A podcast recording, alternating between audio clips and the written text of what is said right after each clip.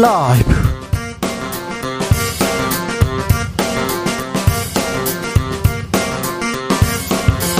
2023년 4월 10일 월요일입니다. 안녕하십니까. 주진우입니다. 미국 정보기관 CIA가 우리 국가안보실을 불법 도감청했다는 외신 보도가 나왔습니다. 대통령실은 안전할까요? 걱정입니다. 동맹 훼손, 주권 침해 우려 제기됩니다. 하지만 우리 정부 항의는 안 하고 협의한다고 합니다. 국방위원장 오래 지낸 유승민 전 의원에게 직접 들어보겠습니다. 전광훈 사랑제일교회 목사가 긴급 기자회견을 열었습니다. 대한민국 국군이 달린 이 절체절명의 시기에 국민의힘 광화문 세력 한국교회와 싸우고 있다. 정치인들 종교인한테 감시받아야 한다. 이런 얘기했는데요. 음, 국민의힘에서는 정광훈과의 단절 목소리 나옵니다. 하지만 정광훈 목사 계속해서 목소리 내고 있는데요. 황교안 전 대표에게 들어봅니다.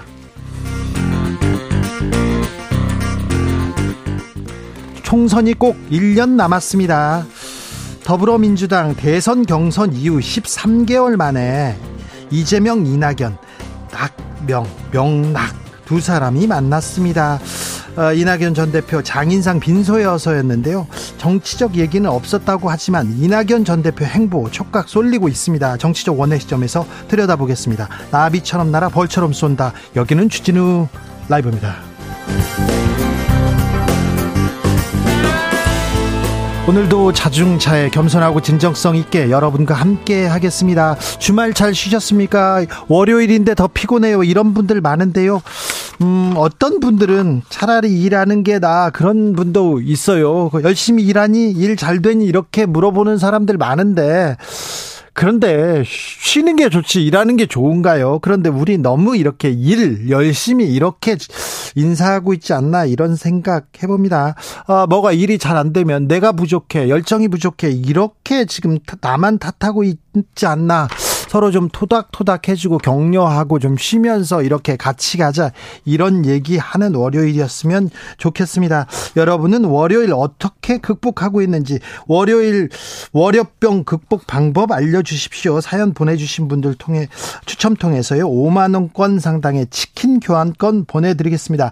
힘들고 지치는 월요일 뭐가 아, 주진우 라이브에 기대십시오. 그러면요. 언제나 저희가 여러분 곁에 있겠습니다. 어, 정치율 조사 때문에 그런 얘기는 아닙니다. 공리로 전화 오면 일단 주진우 라이브는 외치셔야 합니다. 아시겠죠? 어, 힘들고 지칠 때 그래야 주진우 라이브가 옆에 있, 을수 있다는 것도 말씀드립니다. 문자 샵 9730 짧은 문자 50원이고요. 긴 문자는 100원입니다. 콩으로 보내시면 무료입니다. 그럼 주진우 라이브 시작하겠습니다.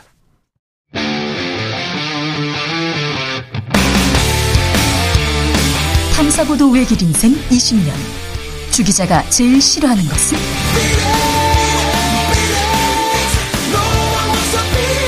이 세상에서 비리와 불리가 사라지는 그날까지. 오늘도 흔들림 없이 주진우 라이브와 함께.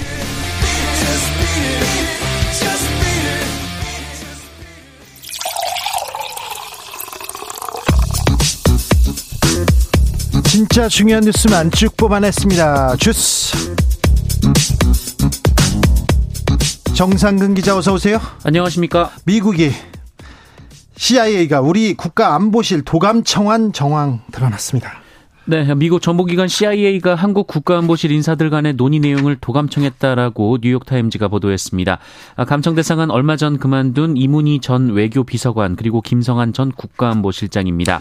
미국 정보기관이 동맹이라고 하면서 우리나라 외교안보실, 외교안보사령탑을 도감청하고 있습니다. 대통령실 뭐라고 합니까? 네, 대통령실은 미국이 우리 국가안보실을 감청한 의혹과 관련해서는 사실관계 파악이 우선이다라고 밝혔습니다.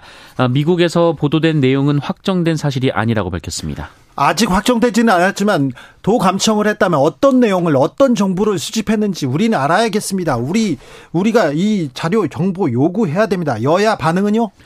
네, 어, 국민의힘은 오늘 당 최고위회의나 논평 등 공식적인 채널에서는 언급을 하지 않았는데요. 네. 다만 김기현 대표가 기자들의 질문에 사실 확인이 필요하다라고 말했습니다. 알겠어요. 사실 확인을 해야 된다니까요. 그러면서 다른 얘기는 안 했습니까? 이재명 민주당 대표는요? 네, 이재명 대표는 모든 내용이 명확한 건 아니지만 심각한 문제라면서 이 대한민국은 주권국이고 합리는 동맹관계로 동맹의 핵심 가치는 상호 존중이라고 비판했습니다. 자, 이 문제에 대해서는 어, 국방위원장으로 성과가 컸던 그 유승 유승민 전 의원에게 얘기 들어보겠습니다. 경제통이라고 알려져 있는데 사실 국방위원장 시절에 많은 일을 하셨습니다. 잠시 후에 직접 물어보겠습니다.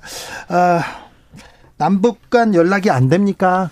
네, 지난 금요일 이후 북한이 이 남북 공동 연락 사무소와 군 통신선 정기 통 정기 어, 통화에 응답하지 않고 있습니다. 오늘 오전에도 무응답이었다고 하는데요. 이에 정부는 북측의 일방적 차단 가능성에 무게를 두고 있습니다. 긴장이 고조되고 위기가 아, 계속 될수록 그래도 한쪽에서는 얘기를 하고 있어야 되는데 평화를 위해서 통로는 이렇게 열어둬야 되는데 걱정입니다. 북한은 수중 핵 폭파 실험도 했죠? 네, 지난달 28일 이후 11일 만에 북한이 핵 무인 수중 공격정을 이용한 폭파 실험을 진행했다라고 밝혔습니다. 아, 이번 무인 공격정은 71시간 동안 잠행했다라고 북한은 주장했습니다. 윤석열 대통령 부산 핵집 도열 사진 화제였는데요. 어, 뭐 대통령실에서 입장 나왔어요?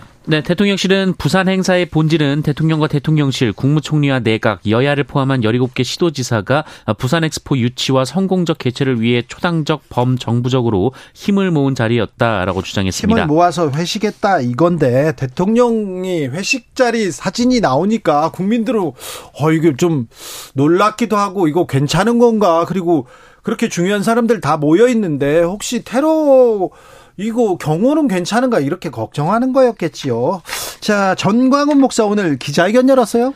네, 정광훈 사랑제일교회 목사가 오늘 오전 교회에서 기자회견을 열고 국민의힘은 내분을 네 자제하라라며 한국교회는 국민의힘 200석 서포트가 목표라고 말했습니다. 네. 아, 그리고 정치인이 미국처럼 종교인의 통제를 받아야 한다라고도 덧붙였습니다. 정치인은 종교인의 통제를 받아야 된다 이렇게 얘기했는데 지금 한교안 전 대표와 지금 음, 정광훈 목사가 설전을 벌이고 있습니다. 그 전에는 김재현 처구의원도 설화가 정광훈 목사 관련된 설화인데요. 아, 정광훈을 어떻게 할 것인가 국민의힘의 최대 난제라고 하는데 무슨 문제일까요? 지도부에서는 어떤 고민이 있을까요? 황규안전 대표에게 잠시 후에 직접 들어보겠습니다. 음. 천공 관련 수사가 어떻게 돼가고 있습니까?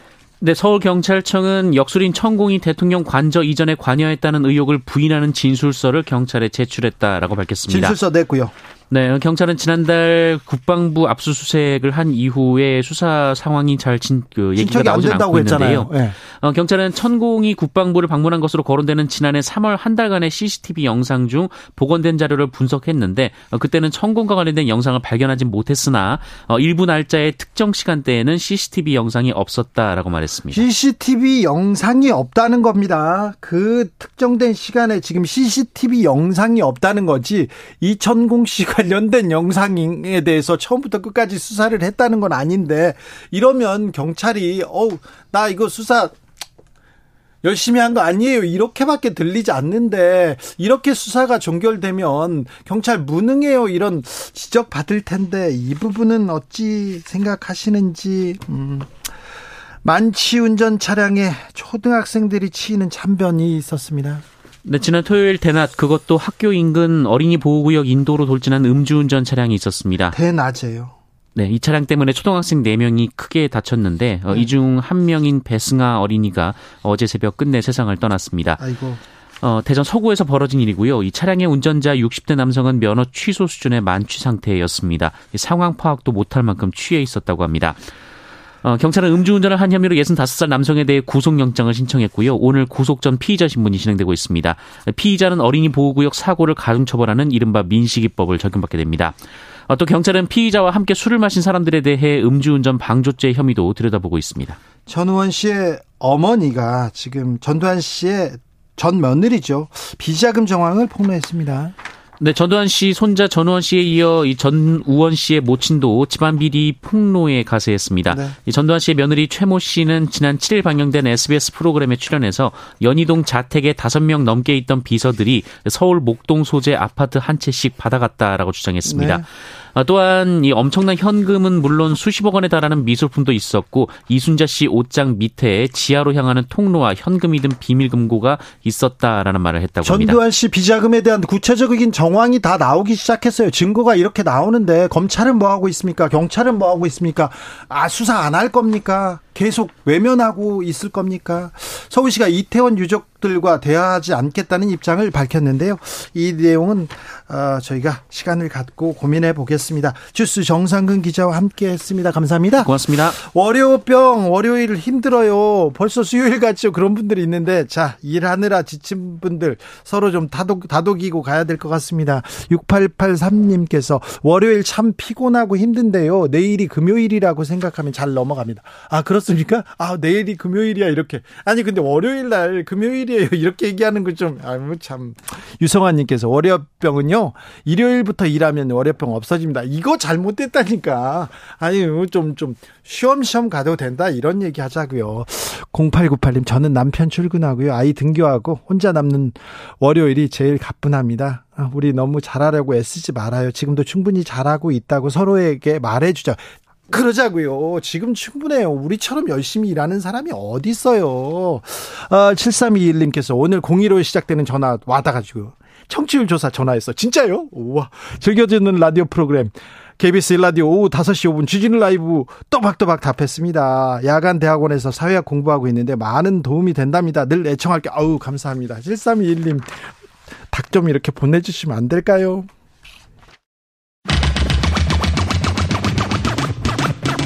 주진우 라이브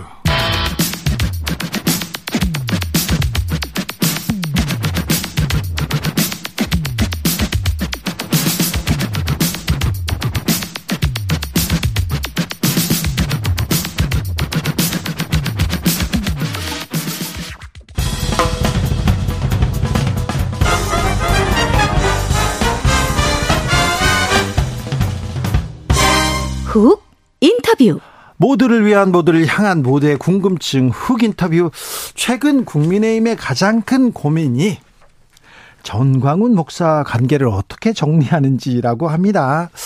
어, 정광훈 목사는 멈출 기색이 없어요. 오늘 기자회견을 열고 오히려 정치인들 종교인한테 이렇게 어? 감시 받아야 된다. 다 내 얘기 들어야 된다. 이런 얘기까지 하더라고요. 아, 그래서 좀 들어봐야 되겠습니다. 황교안 전 미래통합당 대표 어서 오세요. 아, 예, 안녕하십니까? 네. 황교안입니다. 잘 지내시는지요? 잘 지냅니다. 네. 아니 뭐 대표님은 항상 항상 이렇게 잘 지내시는 것 같아요. 항상 좋아 예, 보이세요. 예, 네. 예, 흐트러짐이 저, 없어요. 지난번에 뭐 하여튼 당 대표 네. 뜻을 다 이루지 못했지만 네. 아, 그러나 네. 제가 소개 성과는 또 얻었기 때문에 네.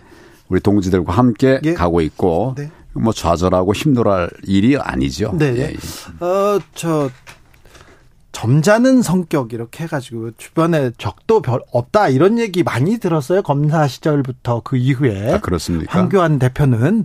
그렇죠 어, 당 대표 시절에도 다른 사람들 얘기를 많이 들어주느라고 오히려 곤욕 치른 것도 제가 알고 있습니다 음. 그런데 정광훈 목사하고는 이렇게 조금 갈등이 있습니까 고소 하셨어요? 어, 제 그동안 뭐 많은 적들로부터 공격을 많이 받았습니다. 네. 나중에 그 기회를 한번 좀 말, 주시면 말씀 잘 드리겠습니다. 따로, 따로 그리고 네. 오늘은 네. 전광훈 목사님에 네. 네. 대해서 제가 최근에 네. 두 차례에 걸쳐서 고소를 했습니다. 아, 그래요? 직접요? 예, 뭐 예. 제가 아, 공천 과정에서, 사회로 공천 과정에서 55억 원을 받았다. 그래요? 예. 네. 정말 말도 안 되는 얘기를 했고. 아, 정광욱 목사가요? 아, 그러니까. 아, 네. 예, 그, 뭐, 방송을 했어야, 예. 아, 그래요? 예, 예. 그리고. 돈 받은 적은 없, 없다. 아이, 물론이죠. 그래서 고소했고, 예, 예. 예. 그리고, 그리고 또 이제 제가 그래서 기회를 좀 줬는데. 네. 뭐 똑같은 얘기 계속 반복하고 있는 거예요. 그래서 그래요. 두 번째도 네. 마찬가지로 아, 제가 상품권으로 네. 추석 선물을 받았대요. 3천만 원, 3천만 원짜리 상품권 받습니까? 또 5천만 원짜리 상품권을 받았다면 줬답니다. 네. 이게 뭔 소리예요? 네, 그건 안 사실 아니다. 그것까지 같이 예, 두 번째로 제가 고소를 했습니다. 네. 그런데요, 음, 뭐라고 해야 될지. 보수당이 질이 멸렬하고 그 광화문에 가서 그리고 또 여러 그 세력들을 모으는데 어찌 보면 황교안 대표와 전광훈 목사가 보수 진영에서는 가장 큰 역할을 했다고도 볼 수 있잖아요. 예, 예. 그때는 예. 또두 분께서 얘기도 잘 아시고 그런 예, 것 같은데 예, 예. 왜 이렇게 틀어진 거예요? 지금도 얘기는 잘 합니다. 아 그래요? 예, 예. 네, 얘기는 잘 하는데 또 틀어졌던 일도 여러 번 있었고 네. 그러나 일은 같이 했습니다. 네, 네. 그러니까 2019년 네. 우리 저 국민 대항쟁이라고 말하는데 저 10월 3일 날 10월 9일 날 네. 뭐 300만이 모여서 문재인 정권 규탄하지 않았습니까? 그때도 다 모였었는데 서로 웃으면서 기분 좋게 한 건 아니에요. 예. 다 역할을 맡아가지고 네. 자기 역할을 맡아서 300만을 만들었는데 네. 어, 지금도 그런 상황입니다. 그런데 네. 제가 참을 수 없는 것은 예. 제가 공천 과정에서 돈을 받았다. 네. 한두 푼도 아니고 3 500 50억 50만 50억. 50억을 받았다. 네, 그거는 그래서 예, 주 기자님도 50만 원이라고 얘기하잖아요. 네, 네, 네. 50억을 받았다고 하고 뭐 무슨 선물로 뭐 3천만 원 상품권 5천만 그건 사실이 아니다. 예, 네. 말도 안 되는 소리죠. 알겠습니다. 음. 어, 정광훈 목사가 말도 안 되는 공천을 요구하기도 했습니까? 뭐 그랬죠. 예. 그런데 오늘 기자회견해 가지고 내가 총선 당시에 감옥에 있었어. 증거 가져와 봐. 이렇게 얘기하더라고요. 그 시점을 좀 봐야 될 것 같습니다. 예?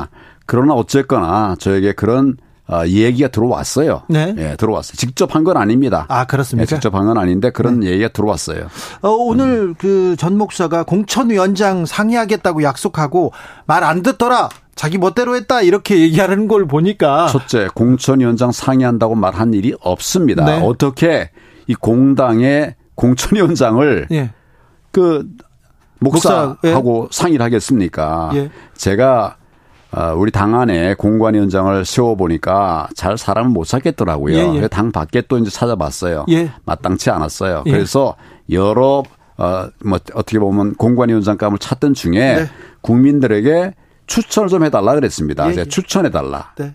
뭐 무슨 무슨 어, 뭐 사람을 뽑기 위해서 뭐 절차 밟은 게 아니에요. 예, 예. 음. 그러니까 공천위원장 뭐 상의한다고 어, 말하면 예, 알겠습니다. 이렇게 들을 수는 있잖아요. 그런데 결국 안 지켰다는 걸 보면 대표님 뜻대로 그 절차대로 하신 거예요. 목사님 얘기 들은 게 아니라 절차대로 한 거고. 네. 예, 예. 예. 음. 자, 그런데요. 김재원 최고도 그렇고 국민의힘 내부에서도 그렇고 계속 정광 목사 얘기합니다. 정광 목사 서열이 높다든가 어, 국민의힘에서 영향력이 있도록 크다던가 그런 얘기가 계속 나오는데 진짜 영향력이 좀 제가 당 대표한 사람입니다. 네. 우리 당에 서열 없습니다. 아, 그래요? 그 이후도 마찬가지예요. 자기 나름대로 서열을 매겼는지 모르겠는데 네. 우리 당에 누구도 그에게 서열을 준 사람 없어요. 그래요? 뭐이 서열 2위라는 말까지 한다고 하대요. 네. 이게 정말 말도 안 되는 말입니다. 그렇습니까? 네, 우리 공당인데 공당이 무슨 저 더더구나 기, 어, 전광훈 목사님은 네. 다른 당을 만든 분이에요. 그렇죠. 다른 당 대표예요. 예. 그런 당이 어떻게 우리가 무슨 저 서열을 매겨줍니까? 그런데 그런데 국민의힘의 서열 1위는 윤석열 대통령 아닙니까? 우리 당의 당의 서열 1위는 당 대표입니다. 네. 예. 알겠습니다. 네. 아무튼 어, 당의 국민의힘에서 계속 국민의힘에 정광훈 목사가 영향력을 끼치고 있는 거는 같습니다. 본인은 그렇게 하고 싶을 거예요. 예. 그러나 우리 당은 제가 경험한 국민의힘 앞에 뭐 자유민주당도 마찬가지고 네. 그런 영향을 받지 않았습니다. 참고는 하고 많은 의견 중에 하나로 들었지 네. 네. 제가 어, 여러 번 이제 만나기도 하고 이러면서 그 의견을 들었어요. 이제 정치인이라고 음. 하면 또 당 대표면 여러 사람들 얘기를 들을 수 있겠죠. 네, 예, 잘 예. 듣겠습니다. 이렇게 아, 인사도 할 거고요. 예, 예. 그런데 황교안 대표 시절에는 영향 듣기는 했지만 영향 미치지 않았다. 이렇게 예, 예, 그렇습니다. 좋은 정책 제안을 했어요. 지금은 어떻습니까? 지금 마찬가지죠. 예. 근데 정광 목사는 설교를 할 때요. 신도들한테 자, 돈을 내고 당원을 가입하라. 그래서 대의원이 돼야 된다. 그래서 당을 점령하자 이런 얘기를 하고 이번에 200석을 그 200석을 만들어줘야 된다 이런 얘기를 하세요. 정치적인 설교를 그래서 어, 신자들이 좀 영향력 있다고 이렇게 보는 걸까요? 아니 뭐 200명 만들어주면 참 고마운 일이죠. 네. 예, 뭐 누구든지 와서 도와주면 고마운 일이죠. 네. 예, 그렇지만 그걸 정치적으로 악용을 해서는 안 됩니다. 지금 네. 그 말씀도 그렇게 말한다고 그래서 그, 뭐, 예를 들어 사랑제일교회 에, 예, 교인들이 와서 네. 당에 들어올 수는 있죠. 네. 그렇지만 투표하는 거는 본인 마음 아닙니까? 비밀 투표인데 네. 정광훈 목사님이 어떻게 알겠습니까? 누구를 그렇죠. 투표하는지. 네. 아무튼 정광훈 목사가 정치적으로 그렇게 영향력이 크면 총선에서 정광훈 목사가 만든 당이 또 영향력이 좀 있어야 되는데. 예, 뭐 의석 하나도 못 찾지 않습니까? 예, 2191님께서 예. 반듯한 모범생 황 총리님 국가를 위해서 더욱더 일해 주시기 바랍니다. 이렇게 얘기하는데, 어, 총리님, 뭐 대표님 지금 응원하는 분들이 많습니다. 하여튼 뭐 나라를 지키기 위해서 또 네. 당을 지키기 위해서 더 네. 나아가서 민생을 지키기 위해서 저는 네. 최선을 다하고 있습니다. 부족한 정광... 점 있으면 많이 얘기해 주세요. 알겠습니다. 네. 정광훈 목사 얘기 하나만 더 물어볼게요. 오늘 기자회견에서 정치인들이 권력을 갖고 있기 때문에 종교인의 감시가 없으면 통제가 불가능하다 이런 얘기를 하셨는데 이 얘기는 어떻게 들으셨어요? 권력자에 대해서는 네. 다양한 통제가 필요합니다. 예. 그러나 지금 전 목사님 말씀하시는 것처럼 네. 그 역할은 종교인만의 역할이 아니에요. 예. 우리 국민들의 역할이죠. 그렇죠. 뭐 종교인도 그 국민 중에 한 사람이고요. 예. 예. 아, 자, 보수 진영 얘기를 조금 여쭤보겠습니다. 예. 보수 진영에서 국민의힘 김기현 호가 이렇게 출범했습니다. 예. 한달 출범했는데 김기현 대표 얘기는 없고 지금 정광훈 한복사 얘기만 하고 예, 있잖아요. 예, 예. 이건 뭐 좀 잘못된 거 아닙니까? 저는 사실은 어떤 이슈를 만드느냐 이것보다 더 중요한 것은 어떤 정책을 펴고 있느냐 예. 어떻게 당을 끌어가고 있느냐 그렇죠 예, 이 점에 관심을 가져야 된다고 생각합니다 예. 언론도 그런 면에서 는 도와주시면 좋겠어요 네네네. 네, 네. 언론이 뭐 얘기하면 또 그것이 또 하나의 길이 되니까 네. 저는 뭐 계속 저 당을 위해서 여러 가지 메시지도 내고 있고 그렇게 하고 있는데 네. 앞으로 좀 거기에 관심을 좀 가져주시면 네. 고맙겠습니다. 정책보다는 뭐 다른 얘기만 나와서 조금 안타깝긴 해요. 그렇습니다. 그렇죠? 저도 제가 이제 그 총 총, 어, 총리 또저 장관 때 네. 청문회를 했는데 네. 정책 얘기는 4일 동안 하는 동안 한 건밖에 없더라고요. 그래요? 다 신상에 관한 질문을 하는 네. 거예요. 아, 최근에 자 법무부 장관 하셨습니다. 법무부 장관 때 대국민 어, 대국민 질문이라고 해야 되나요? 답변을 음. 잘했다. 그것 때문에 뭐 총리 됐다 이런 얘기도 있습니다. 어, 법무부 장관을 잘해서 총리 됐다는 얘기도 있으니까 그것도 물어볼게요. 어, 한동훈 한동훈 합니다. 한동훈 법무부 장관 얘기가 나오는데 음 너무 정치적인 얘기가 계속 나오고 있어서요. 예. 정책보다는 이 부분은 어떻게 보시죠? 질문을 찾고 정치적인 질문을 하니까 그러니까 답을 그렇게 할 수밖에 없겠지요. 네. 우선 한동훈 장관은 검사들은 이게 어, 뭐 매, 매년 두 번씩 평가를 하거든요. 네. 아주 우수한 사람입니다. 예. 잘할 수 있도록 국민도 도와주고 또 우리 정당에서도 많이 지원을 해 주셨으면 좋겠습니다. 좋은 사람입니다. 그래요? 검사 출신은 그런데 어뭐 죄를 이렇게 따지고 밝히고 이거 수사는 잘하는 사람인데 전문 분야인데 정치는 조금 다른 영역이잖아요. 그렇죠. 시간이 네. 좀 필요하지 않습니까? 그렇습니다. 네. 예. 제가 계속 계속 지금 한동훈 차출론이 나올 때마다 네. 시간을 줘라. 네. 그리고 지금 맡고 있는 일 잘하게 해라. 이거 네. 얼마나 중요한 일이냐. 네. 좋다고 해서 여기다 빼고 저기다 빼면 본부분은 누가 지키냐. 네. 제가 그런 얘기를 하고 있습니다. 그래요. 음. 지켜봐야 되는데 지켜볼 이렇게 음, 정치권에서 가만히 둘까요? 아, 참아야 됩니다. 참아야 네, 돼요. 정치인들은 정치 영역에서 잘 해주고 네. 또 정부 영역에서는 또 정부 어, 잘 해나가고 이런 것들이 하나 유능합이 되도록 그렇게 해야 될 것 같습니다. 김한수님께서 황교안 대표님 어떻게 하면 총선에서 보수가 승리할 수 있을까요? 지금 상황 보면 보수 보수 총선에서 전멸할 것 같은데요. 얘기하는데 오늘 딱 총선이 1년 남았습니다. 아, 총선에서 보수가 승리할 수 있을까요? 이런 질문 나왔습니다. 예, 뭐 이겨야 되죠. 네. 이겨야 하기 때문에 이길 수 있습니다. 그 독일에 뭐 그런 경험도 있습니다만은 네. 근데 지금 굉장히 어려워요. 예. 굉장히 어려운 건 맞습니다. 네. 그래서 그러니까 정말 이럴 때일수록 우리 똘똘 뭉쳐서 하나 되면 그럼 다 이길 수 있습니다. 아니 그런데 네. 음. 울산에서도 울산의 강남에라는 곳에서도 민주당 의원이 이렇게 당선되고요. 이번 재보궐 선거 보면 음. 정치권 특별히 정부 여당 뭐 하고 있나 이렇게 옐로 카드를 들었다 이렇게 볼 수도 있지 않습니까? 그렇습니다. 네. 네.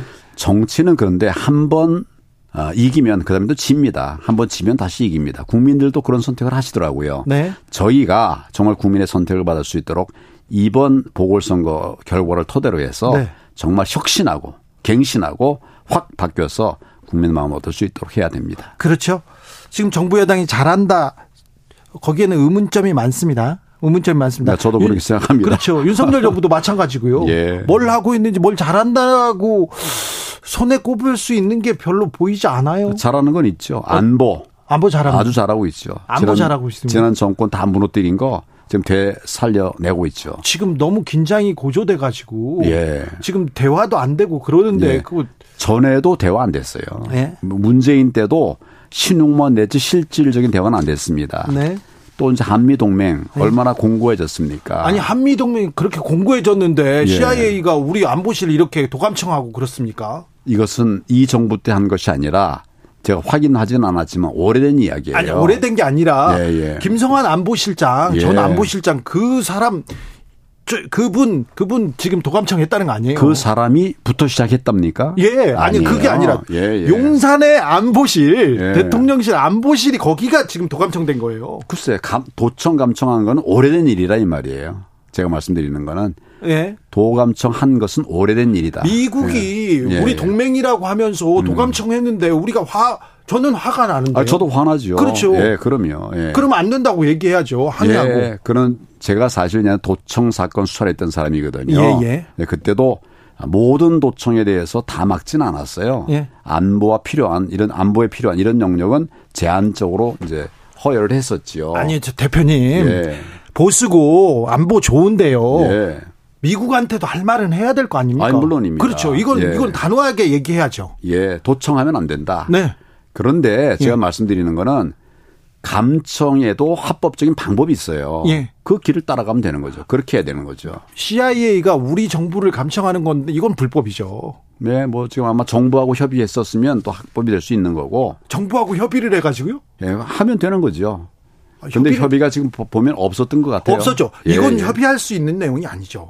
하면 그러니안 되죠. 예. 그러니까 도청에 대해서 도감청에 대해서 협의하면 되는데 예. 이건 아닌 것 같다. 네. 음. 네. 미국에도 할 말은 해야 됩니다. 그렇습니다. 그렇죠. 예. 우리 국익을 위해서 외교 예, 안보를 위해서 이번 한미 정상회담을 앞두고 총리를 했고 대통령 권한대행을 하셨으니까 물어봐야 되는데 이번 한미 정상회담에서는 어떤 얘기를 해야 됩니까? 미국에도 한 말을 해야 되는데 뭘 또 얻어야 됩니까? 뭐 가장 중요한 것은 네. 안보에 관한 얘기를 해야 될 것 같아요. 안보요? 예, 지금 어, 북한의 저런 도발이 정말 극심하지 않습니까? 네. 저는 이제 핵 공유 문제에 대한 논의를 시작해야 된다. 그런 생각을 합니다. 핵 공유요? 예. 미국이 반대하고 있는데. 글쎄, 그러니까 논의를 시작해야 된다 이런 얘기를 하는 거죠. 그리고 미국도 좀 바뀌는 부분들이 있습니다. 그리고 지금 이제 둘째로 어려운 거는 경제 문제예요. 경제 어떻게? 예. 네. 그래서 우리에 대한 막 뭐 규제라든지 이런 네. 부분에 대해서는 뭐 한미 동맹, 오랜 동맹, 우리가 또다 미국에 기여한 것도 많이 아니었습니까? 네. 이런 점을 감안해서 어, 우리에게 필요한 어, 조치들을 해 주는 것이 좋겠다. 예. 이런 얘기를 좀 강하게 할 필요가 있을 것 네. 같아요. 음.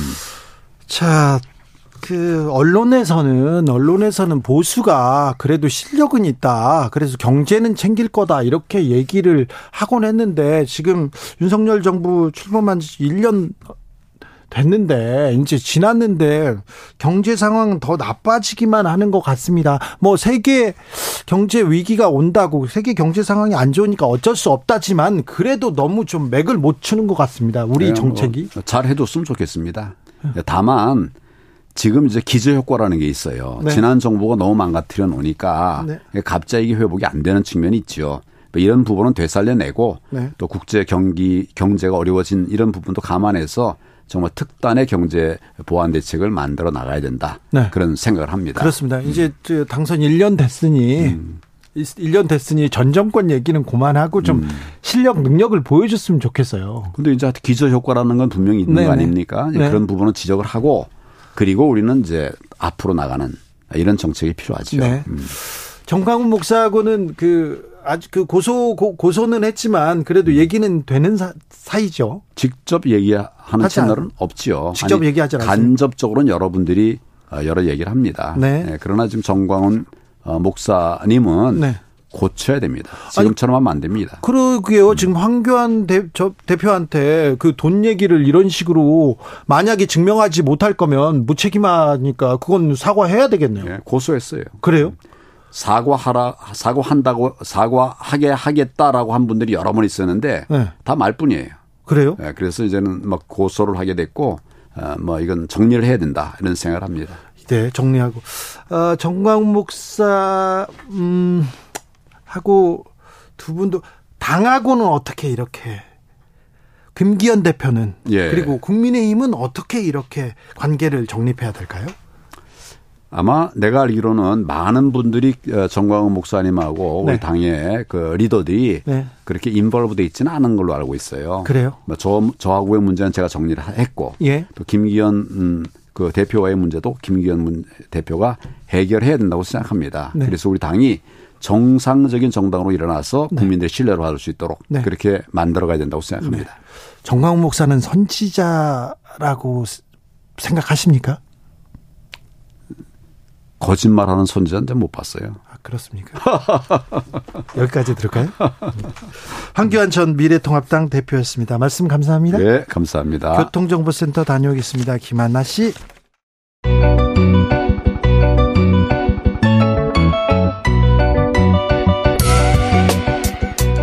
한층 날카롭다, 한결 정확하다, 한편 세심하다, 밖에서 보는 내밀한 분석, 정치적 원의 시점.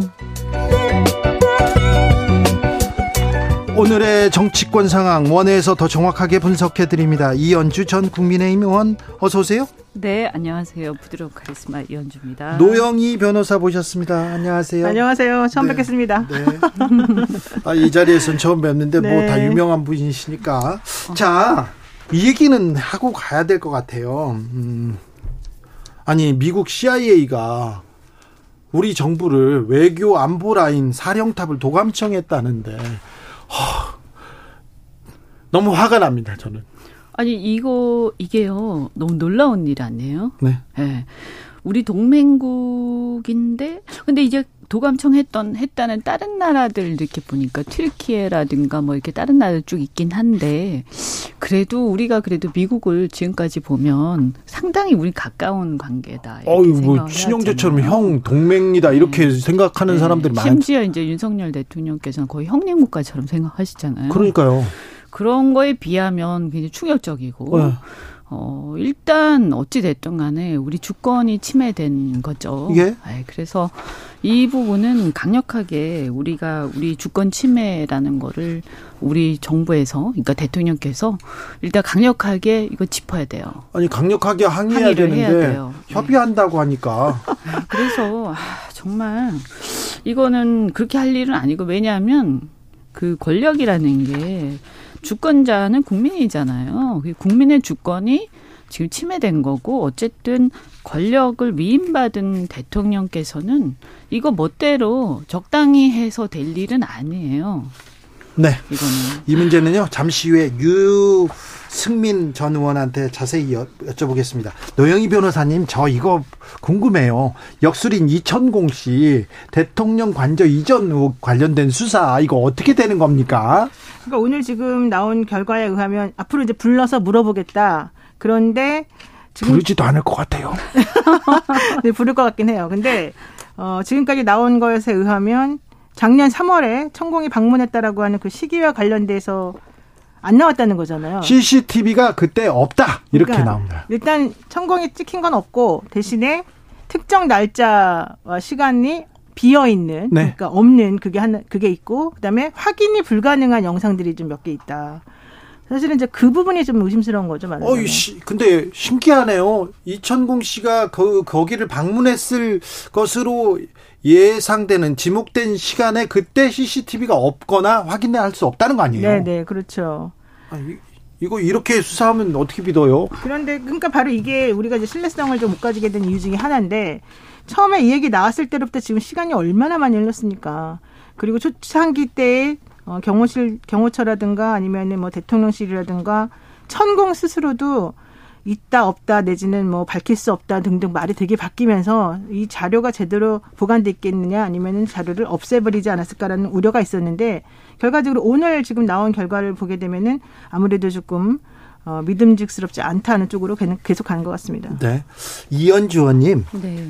윤석열 대통령이, 음, 음. 여야 수기 없이 의석수로 밀어, 밀어붙인 법안. 100% 거부권을 행사할 수도 있다. 거부권을 더 많이 행사할 수도 있을 것 같다. 이런 얘기를 계속 하시는데 아니 국회에서 이렇게 넘어온 법안을 계속 거부한다. 이거 이래도 괜찮은 건가요? 국회 무시, 국민 무시 이거 따라올 텐데요. 그러니까 지금 보면 여야 숙이 없이라고 돼 있는데 이 말이 좀 애매하고요. 네. 그죠? 어 근데 제가 볼 때는 이제 이번에 예를 들면 양국관리법 같은 경우에 이제 1호 거부권 행사를 하셨잖아요. 네.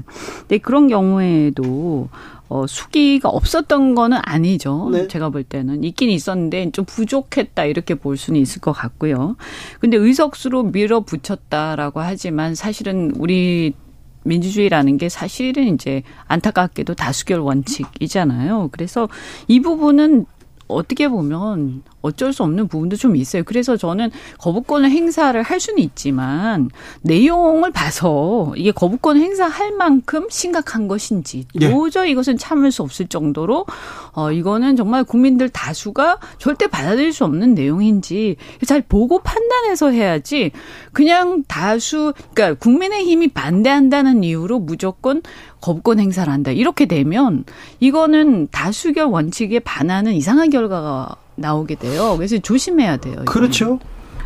아니 그러니까 사실은 대통령이 이 얘기를 꺼낸 게 양국관리법 거부권 행사하기 이전부터 계속해서 나왔던 얘기거든요. 근데 지금 명분은 수기 없이 한 것은 우리가 일방적으로 어떻게 국민들에게 따르라고 하겠느냐가 유점인데 그럼 수기를 할 수 있게끔 하든가 아니면 협조를 하든가 뭔가 조치를 취해야 되는 거 아니겠습니까? 이번에 예를 들면 양국관리법 같은 경우에도 김진표 의장이 수정하라 그랬더니 민주당에서는 일부 수정을 한 겁니다. 그런데 여기에 대해서 국민의힘에서는 아무런 가태부터 얘기가 없이 그냥 무조건적으로 거부를 한 거 아니겠어요? 이런 상황에서 어떻게 수기를 하죠? 아니 그런데 고민하는 척 이렇게 넘어와서 마음에 안 들어. 내가 음. 검권 행사할 거야. 그래도 고민하다가 네. 국민 여러분, 제가 고민해보고 전문가들한테 들어봤는데 이게 도움이 안 됩니다. 음. 그러니 어쩔 음. 수 없이 요렇게라도 하면 그래도 이렇게 들을 텐데 나 오면 거부할 거야. 이걸 먼저 이렇게 얘기하고 있으면 이건 싸우자는 건가 이런 생각 들잖아요. 나 오면 거부할 거야. 어. 정말 이상하게 느껴지네요. 그렇잖아요. 근데 사실은 어, 이 부분은 반대하는 취지에 대해서 이게 포퓰리즘이다라고 얘기를 하지만요. 사실 보면 그 전에 또그저 미분양 아파트 네. 미분양 아파트를 혈세를 들여서 매입을 해줬어요. 예. 이것도 어떻게 보면 지금 이 쌀 수매해 주는 거하고 비슷한 원리거든요. 네. 그러니까 가격이 너무 폭락하기 때문에 그러면 저는 이게 일관되지 않다. 오히려 그래요. 저는 미분양 아파트를 매입하는 거는 그런 거는 하지 않더라도 차라리 그런 이양옥관리법은 차라리 어, 좀 약자니까 네. 어쨌든 농민이니까 그래서 이거 포퓰리즘이라고 얘기는 하지만 그럼 왜 지난번에 어, 미분양 아파트는 왜 매입을 해줬냐 이건 일관되지 않은 것은 정말 문제가 있다고 생각을 하고요. 그러면 이거 왜 그렇지? 왜 지난번에는 하고 이번에는 안 해주는 거지? 그 민주당이 하니까 우리는 반대한다 이런 식으로 하면 정말 문제가 심각한 거예요. 그래서 저는 그 다음에 이게 양곡관리법의 내용 자체도요.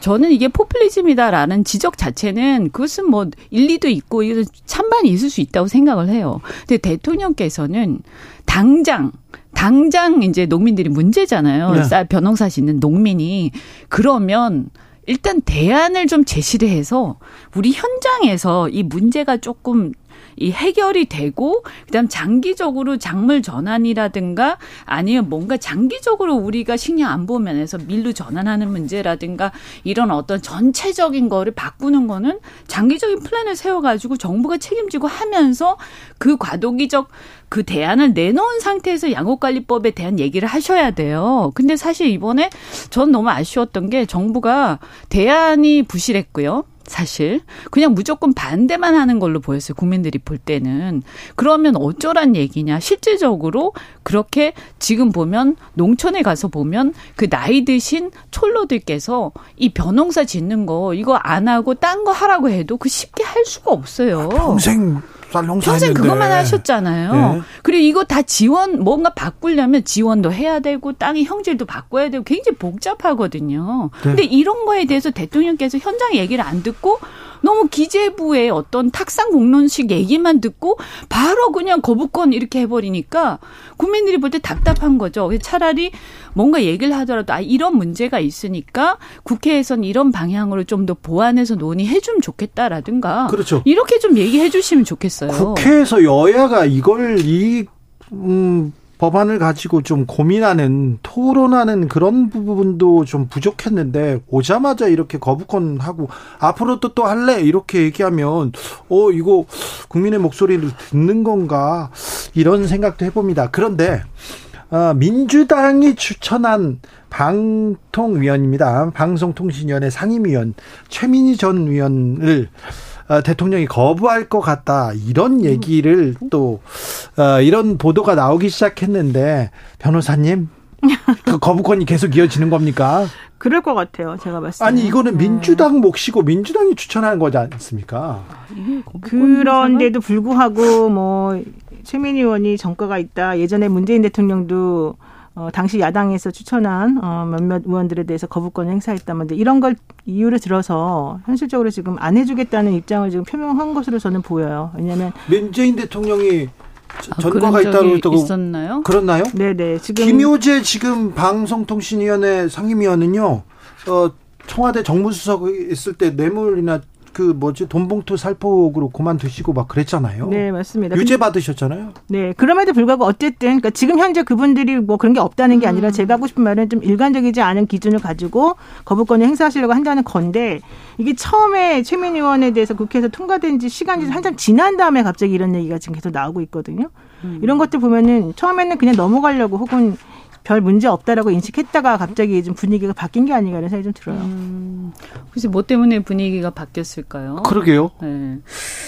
뭐 방통위원장에 대한 어떤 생각이 좀 바뀌었나요? 방통위원장에 대한 압박 수, 위로 이렇게 이 카드를 계속 쓰고 있나 이런 해석도 그런데 있어요. 그런데 저는 좀 정말 안타까운 게 우리가 처음으로 돌아가서요. 윤석열 대통령이 대통령 후보가 되고 대통령이 되는 과정까지 돌아가서 한번 생각을 해봤으면 좋겠어요. 문재인 정권 때 검찰총장 때부터 시작해서. 네.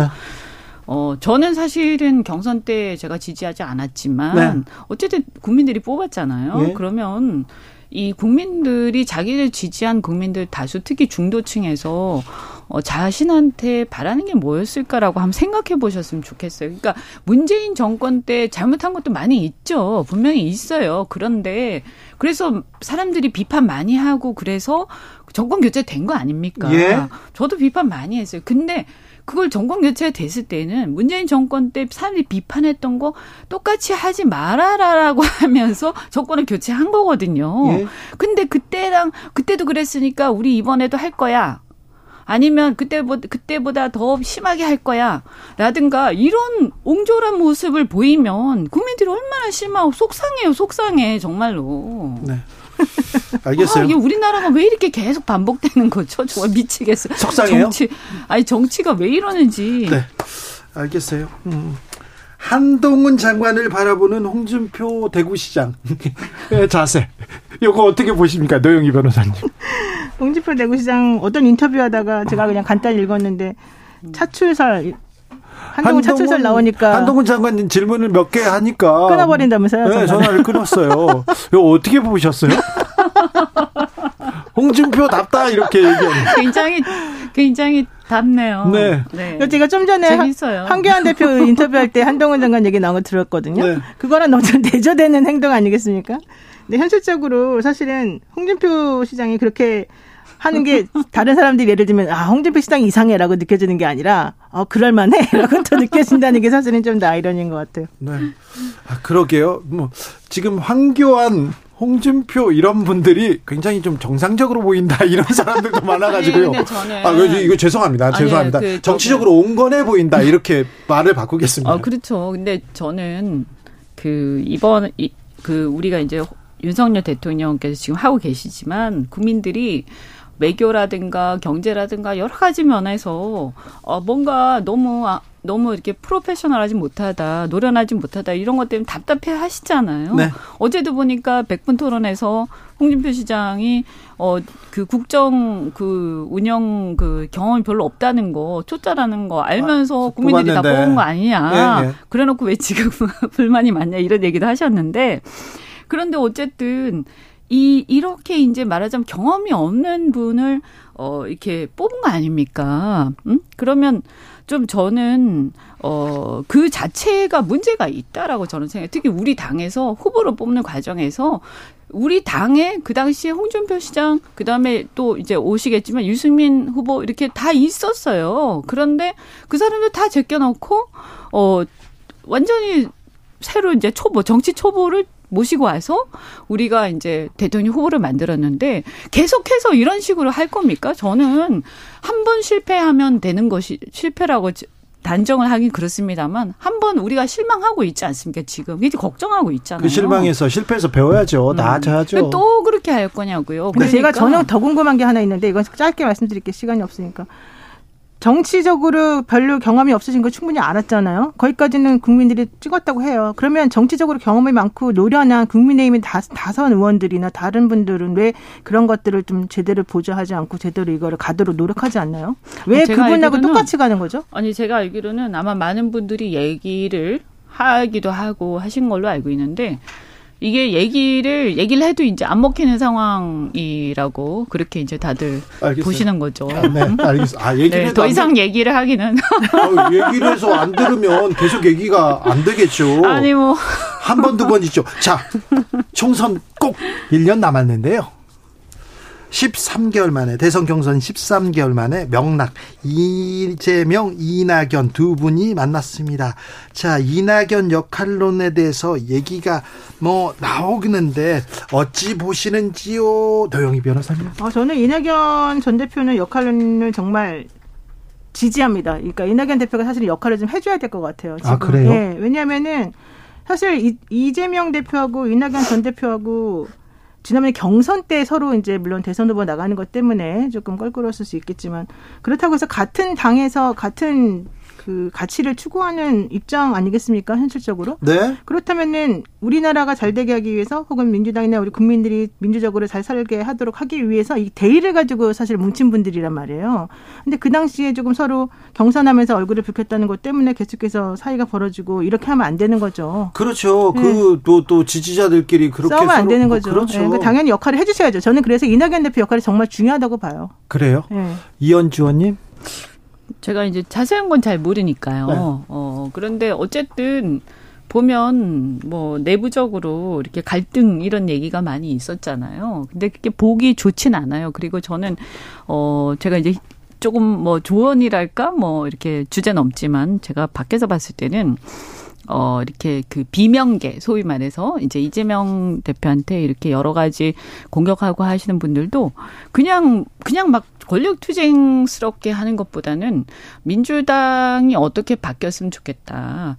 그 다음에 지난 정권 교체 과정에서 민주당이 뭐가 문제가 있었다. 이런 걸 가지고 좀 논쟁을 했으면 좋겠어요. 왜냐하면 지금 윤석열 정권이 그렇게 썩 잘하고 있지 못한데 솔직히 말씀드려서 그런데 만약에 다음에 누가 될지 모르지만 국민의힘이 되든 민주당이 되든 또 만약에 어딘가 정권을 잡았을 때 또 아무런 성찰도 없이 또 반복해서 또 반복되는 상황이 오면 너무나 어 너무나 슬픈 일이잖아요. 음. 슬픕니다. 제가 말로. 네, 뭐 그런데 이제 계속해서 너무 그렇습니다. 정말 네. 너무 책 밖에 돌아가듯이 막 하는 거 보면서 이게 좀 대승적 차원에서 좀 힘을 합쳐야죠. 그리고 정말 본인이 어떤 역할을 해야 되는지에 대해서 좀 방향성을 좀 설정해 주셔야 되는 거 맞지 않겠습니까? 어쨌든 대표였잖아요. 그런데 또 왜당 대표였는데 조금 이따 또 다시 미국 가신다면서요? 그러니까요. 네. 이렇게 뭐 박... 뭐 그 배려해서 그런 걸 수도 있죠. 배려라. 근데 좀 너무 이렇게 내부적으로 서로 간에 좀 반목과 이 알력이 심한 상태라고 판단이 되면 그렇게 보이시죠. 네, 민주당의 전례 없던 그 내분 상태다 이렇게 보는 사람들이 많잖아요. 네, 그러니까 저는 이게 이렇게 오래 가서는 안 된다고 보고 지금이라도 저는 이낙연 대표가 정말 결단을 좀 내려주시는 게 맞겠다 싶어요. 왜 이낙연 대표가 결단을 내려야 됩니까? 왜냐하면은 네. 이낙연 대표를 지지하는 분들의 마음이 좀 덜 풀어진 것 같아요. 그래서 지금 이재명 대표라든가 현재 민주당과 관련된 여러 가지 일에 음. 대해서 사실은 그분들이 조금 마음을 더 풀어가지고 좀 더 화합하고 그러면 훨씬 풀어질 수 있는 일들이 많은데 지금 그런 것들을 하지 않고 계속해서 이제 뾰족뾰족하게 서로 상처만 내고 있는 중이거든요. 음. 저는 이런 음. 부분에 있어서는 오히려 이낙연 대표가 조금 더 대승적 차원에서 우리 이렇게 하지 말고 좀 더 서로 힘을 합칩시다. 큰 음. 뜻을 가지고서 같이 한번 나아갑시다. 이렇게 말을 해주면 오히려 그런 것들이 좀 더 도움이 되지 않을까 싶어요. 음. 근데 그 선거 끝나고 그렇게 안 하셨어요? 그때 당시에 저는 안 했다고 봐요. 그때 아. 당시에 받아들이시는 것도 아, 왜 웃으세요? 그런가요? 경, 예, 선 이후에 예, 네, 경선 네, 이후에 좀 앙금이 네. 아직 안 풀린 예, 것 같습니다. 안 네. 풀렸어요. 아, 노영희 변호사 그리고 이현주 전 의원과 이야기 나눠봤습니다. 감사합니다. 네, 고맙습니다. 저는 2부에 잠시 후 6시에 2부에 유승민 전 의원과 돌아오겠습니다.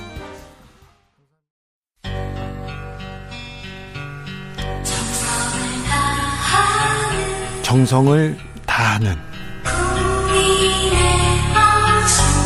국민의 방송 KBS 주진우 라이브 그냥 그렇다고요.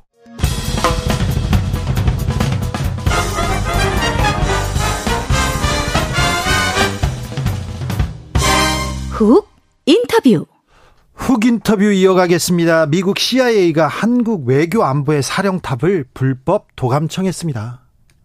우리 대통령실에 윤석열 대통령실은 괜찮을까요? 대통령 방은 괜찮을 건지 저는 우선 걱정이고요.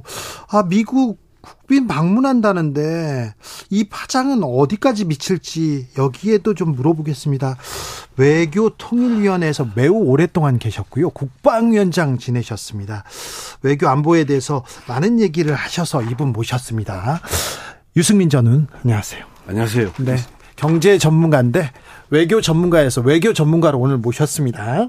예. 자, 아니 미국 CIA가 우리 나라의 외교안보 사령탑을 불법 도감청했어요. 예.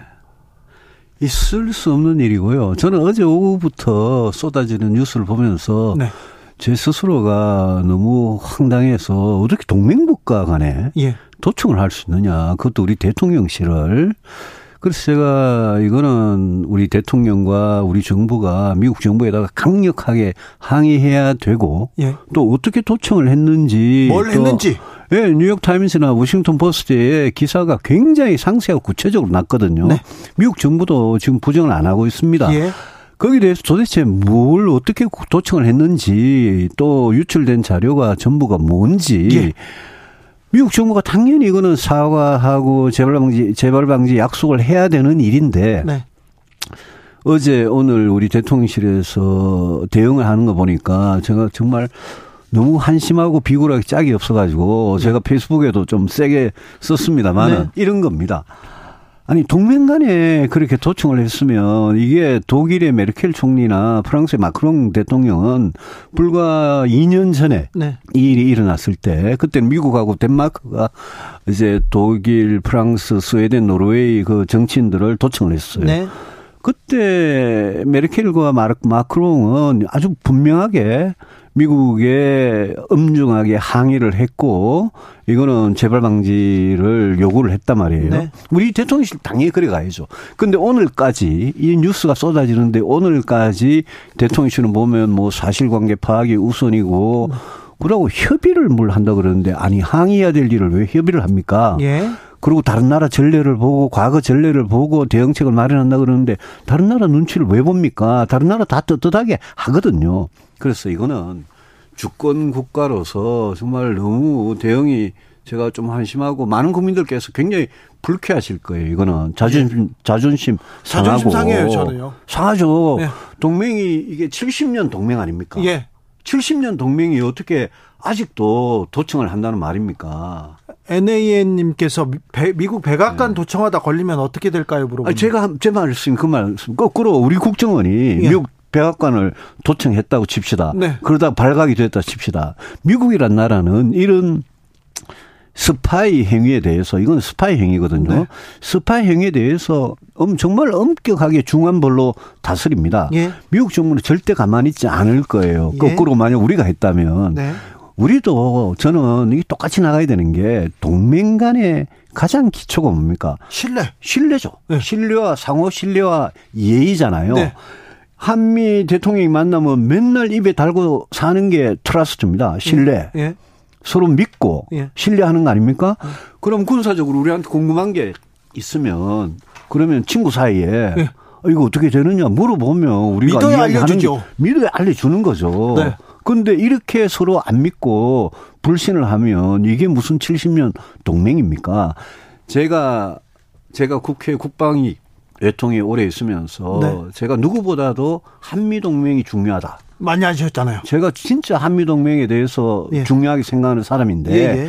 한미 동맹이 진짜 건전하고 튼튼하려면 예. 이런 예. 일은 결코 있어서는 안 되는 일이거든요. 네. 용납될 수 없는 일이거든요. 그래서 제 제가 아, 이거는 진짜 보수라면 네. 이거는 당연히 화를 내고 항의하고 재발 방지 약속을 받아내야 되는데 네. 대통령실에서 4월 26일 날 국빈 방문 하시잖아요. 네. 그리고 뭐 지난해에도 뭐 그런 네. 일들이 있었잖아요. 네. 대통령실에서 만약 이게 방미를 앞두고 터진 일이라고 그냥 흐지부지 넘어가고 좋은 게 좋다는 식으로 넘어가고 이러면 이건 우리 국민들께서 굉장히 네. 실망하실 일이다. 아니 목소리를 내고 큰 소리를 쳐야 되는 거 아닙니까? 그래야 미국도 사과를 하거나 그리고 다른 걸 달래기 위해서 다른 걸 주는 게 그게 또 외교 아닙니까? 당연히 당연히 이 일은 다른 지금 뭐 한미 간에 반도체고 뭐뭐 뭐 자동차고 뭐 여러 가지 현안이 있죠. 예. 북핵 현안도 있고 그거는 그거대로 우리가 대화를 하고 얻어낼 거 얻어내더라도 네. 이 문제만큼은 그냥 절대 지나갈 수 없는 문제다. 이 문제만큼은 그냥 지나갈 수 없는 문제다. 이렇게 유승민 의원께서는 이렇게 얘기합니다. 그런데 홍준표 대구시장, 네. 아이고 도감청 그거 박정희 대통령 때부터 많이 했다, 심각하게 했다. 그거 어제 오늘 얘기 아니다, 대수롭지 않다 이렇게 얘기하던데.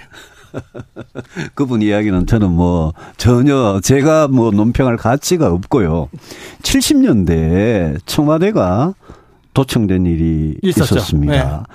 그게 76년에 워싱턴 포스트에서 박동선 코리아 게이트를 네. 보도하면서 그게 붉어졌어요 예. 그때 박정희 대통령이 대노해가지고 그렇죠. 청와대 안에서 대화도 조심하고 정말 중요한 이야기 이야기할 때는 청와대 밖에 나와가지고 뭐 정원에 걸으면 산다든지 뭐 이런 일도 있었고요. 네. 2013년에 그 에드워드 스노든이라고 네. 미국 그 CIA, NSA 출신이죠. 그 사람이 또 이거를 미국 NSA의 도청을 막 이렇게 전 세계 폭로를 전 세계 네. 폭로를 했잖아요. 네네. 그때 박근혜 대통령 때인데 그때도 우리가 이런 일이 있었는데 동맹 간에 그런 일에 대해서 홍 시장께서 어, 우리 미국하고 사이에 우리는 뭐 도청당하는 일 늘 흔하니까 그냥 지나가자. 이런 말씀 진짜 하셨다면, 아, 정말 실망인데요. 네. 아 그러니까요. 우리가 네. 좀 힘이 힘이 약하다고 우리가 아우 국가라 동생 국가라고 해서 도감청을 당연하다듯이 받아들이는 거 이거는 좀 자존심 상합니다. 우리 왜 아우 국가입니까? 동등한 네. 동맹 관계죠. 아 죄송합니다. 또 아우 국가 아니에요. 우리는 아니, 주권 국가고. 아니 그렇죠. 주권 국가고 네. 우리는 중국을 대하든 미국을 대하든 일본을 대하든 당당하게 대해야 할 주권 국가죠. 네. 그런 주권 국가가 지금 이런 도청을 당했는데 네.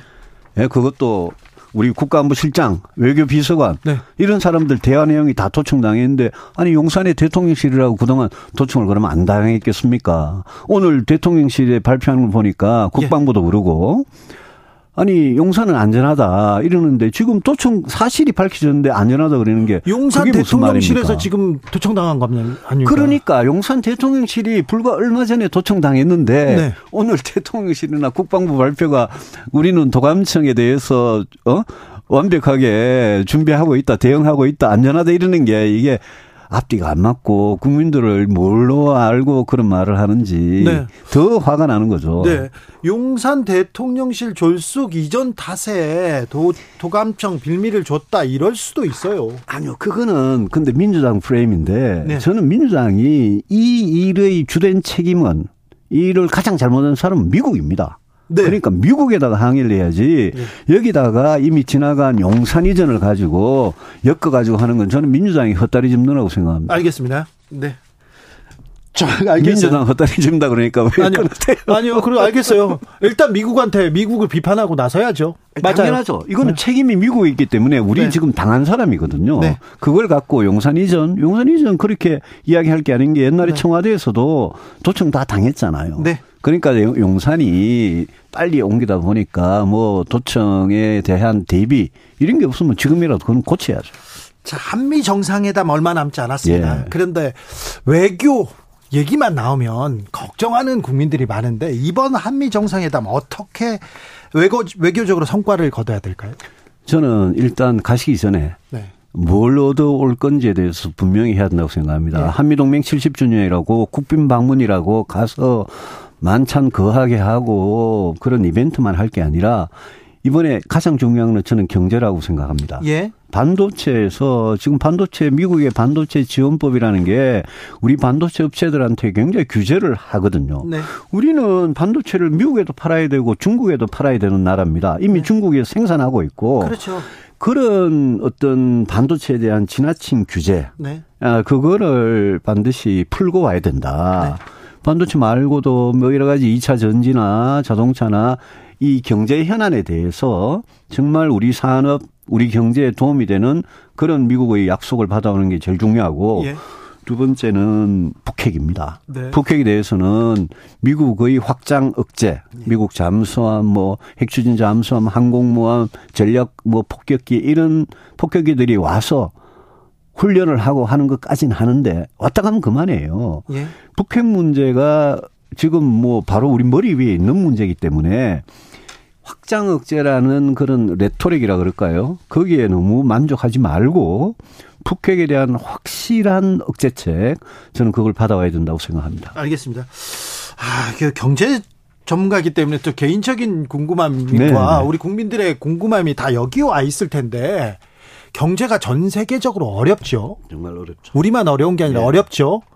자, 어떻게 대비해야 됩니까? 정치권에서 이 경제 민생에 대한 정책이 아무것도 안 나오니까 우리는 어떻게 하지? 이렇게 그냥 가만히 이렇게 불안에 떨고 있어요. 부자들은 어떻게 한다더라. 아니면 또 대기업은 어떻게 한다더라. 이런 얘기는 나오는데 국민들은 어떻게 해야 될지 모를로 허둥지둥합니다. 제일 중요한 거는 네. 97년 예, 같은 IMF 위기, 네. 2008년 같은 금융 위기 이런 게 우리 경제에 네.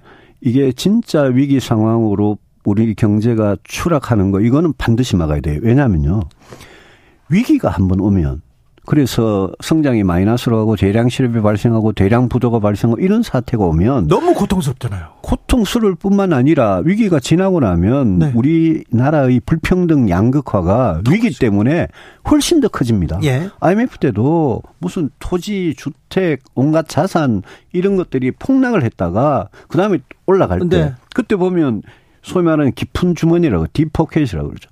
주머니가 깊은 부자들, 대기업들은 그러면 나머지 부실화된 걸 다 흡수를 해가지고 더 부자가 되고 양극화 더 심해지는 거예요. 예, 예. 그리고 위기가 위기가 위기를 겪고 나면 가장 고통받는 거는 빈곤층 저소득층입니다. 예, 그렇죠. 그것 때문에라도 과거와 같은 위기가 오지 않도록 하는 거. 그리고 어떻게 해야 되냐? 네. 금융 불안 지금 심각하잖아요. 예. 건설 PF 네. 부실화되면 네.